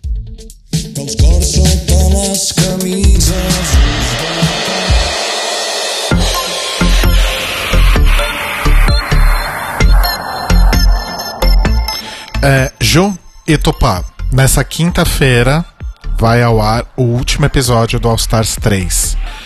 Quais Tá. as expectativas de vocês pra esse último episódio? Eu acho que não sobrou muita expectativa, como a gente tava explicando, né? Não dá pra salvar, né? Foi mal. Não dá pra salvar, Não, eu assim, sei. A gente vai assistir, vou assistir, com certeza, mas que. Não sei. É, não, não consigo nem mais pensar tanto quem que eu. Assim, quem que eu quero que ganhe. Tá, tudo bem, quem que eu quero que ganhe. Talvez a Bebê Zahara, porque eu gosto dela, mas ela já ganhou outra vez, eu acho que ela não vai ganhar, enfim, não sei. Eu tô muito sem. Porque foi, foram dois episódios pra, tipo, acabar com toda a empolgação que você podia ter, né? Sim. Pois é. Talvez se a temporada tivesse acabado no episódio da Bendela, Basicamente foi isso que aconteceu, né? do tipo, ah, eu vou embora. Não, então tá bom, peraí. Tô a coroa aqui, Rapidão, deixa eu buscar ali a coroa. pega aqui a coroa e chega dessa bosta e vamos embora todo mundo pra casa que eu tô de saco cheio. Teria feito mais sentido, né? Pois é, não, agora, tipo. Eu não acho que eles vão puxar um episódio incrível pra ser o último. Vai acabar com aquela sensação de. "É, Sim. Sim. Acabou. Triste. Triste. Falta alguém falar aí, né? Dona Ju. Acho que a Ju não falou. Oi, não, tô aqui, tô aqui. É, assim, ó, eu não, não tô esperando muito. Eu acho que assim, dos All Stars, esse, na minha humilde opinião, humilde e fecal opinião, né? Como diz uma amiga minha também podcaster, a Lívia, é, eu acho que ele foi o mais fraco, o mais né dos três. É, mas assim, eu eu aprendi a amar a Trixie com o Ann, com o Trixie and Katia Show. É, eu aprendi a gostar dela, eu aprendi a gostar do, do, do- das piadas, do jeito dela de, de fazer improvisos, e eu gosto muito dela, né? É, mas assim, eu, não sei, eu fiquei com gosto assim de. Né? Nessa terceira temporada do All Stars. Não vou dizer de novo, não gostei. É, não, não, não acho de longe que essa foi uma temporada legal. É, eu acho, talvez as pessoas não gostem do que eu vou falar, mas eu acho um erro a RuPaul ficar engatando uma coisa na outra. Então, tipo, você tá assistindo o All Star, você já tá tendo é, é, spoiler da 10, assim, né? Enfim. Mas é aquilo que eu disse no, no começo. A mim não vai me, me, me alegrar se a Trixie ganhar por causa do que aconteceu com a dela. Eu também gosto muito da dela. Eu acho que depois dessa, desse bafo desnecessário, dessa porcaria da Shangela, tipo, não quero mais saber. Por um bom tempo eu não vou querer saber da Shangela, assim. Mas eram as duas que eu mais gostava. Mas vai ficar aquele lance de, é, ela saiu, né? Então fica aí com a coroinha pra você. Então já que, né, mas enfim, acho que essa é, é uma opinião boba, mas assim, eu só gosto muito, muito mesmo. E uma coisa que eu sempre falo, tipo, cara, eu moro na rua da Blue Space. Na rua da. Blue Space. Eu ando, tipo, dois quarteirões, eu tô na Blue Space. Domingo teve o futebol das drag queens, cara. Por favor, lembrem-se sempre, support your local queens. É a única Sim, coisa que eu falo. Às vezes a galera sim. fica muito dentro, sabe, do, do espectro RuPaul's Drag Race. Vai ver um show, por exemplo, o último show que eu fui de drag foi foi pra Kátia, né? Que fui, que foi o único que eu paguei meet and greet, não me arrependi nem um pouco, porque ela é um amor, ela é um chuchu, ela é muito atenciosa, ela pega presente, ela veste o presente, ela faz piada, ela é linda. Bom, eu gosto dela muito, né? Já falei. Mas, cara, o descaso das pessoas com shows das, das drags brasileiras, assim, dá vontade de sentar a mão na cara de todo mundo. Total. É ridículo. É ridículo. Da- das pessoas ficarem, tipo, de costas, sabe? Pro que tá acontecendo. É Sim. muito babaca. Já tipo, vi isso. olha tam- também, tem pessoas maravilhosas. Aqui em São Paulo, cara, tem, tem, tem. Existe agora também um outro, né? Pô, tem o Drag Me as a Queen, cara, que é sensacional também. Você quer ver reality show? Arroba, vai lá. Tipo, tem um reality show de Drag Brazuca também. Mas, cara, parem de, de, de, de dar, assim, o valor 100% só para as da Drag Race. E, poxa, também paguem e, e- e- e vejam os shows das drags daqui também, que são tão maravilhosas quanto. Que eu acho que daria também maravilhosos reality shows que nem precisariam de roteiro. Exato.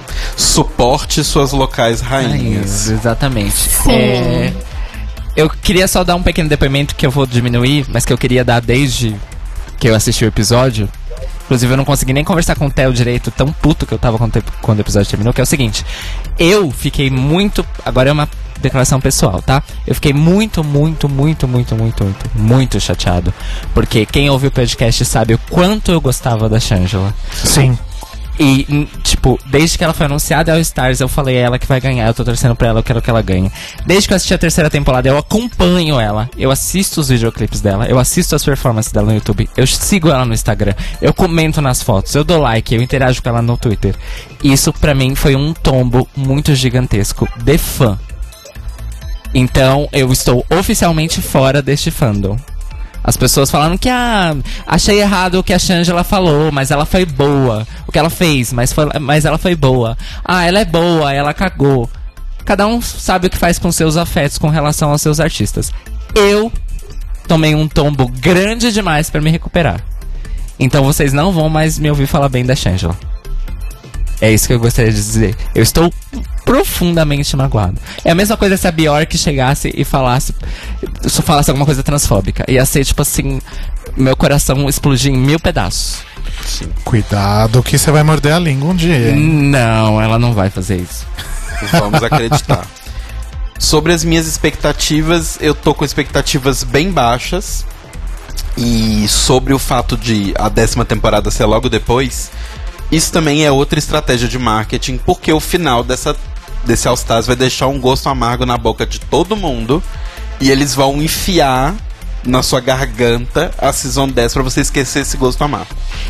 E É tipo quando você toma todinho logo depois de tomar um remédio ruim pra tentar disfarçar o gosto. exatamente, é igual emulsão Scott sabor choco- chocolate. Exato. Eu acho que a única forma de salvar o All Stars 3 é Aquaria ser eliminada no primeiro episódio da Season 10. Pronto, falei. Eu também acho. Mas eu sei que isso não vai acontecer, então. Mas, é.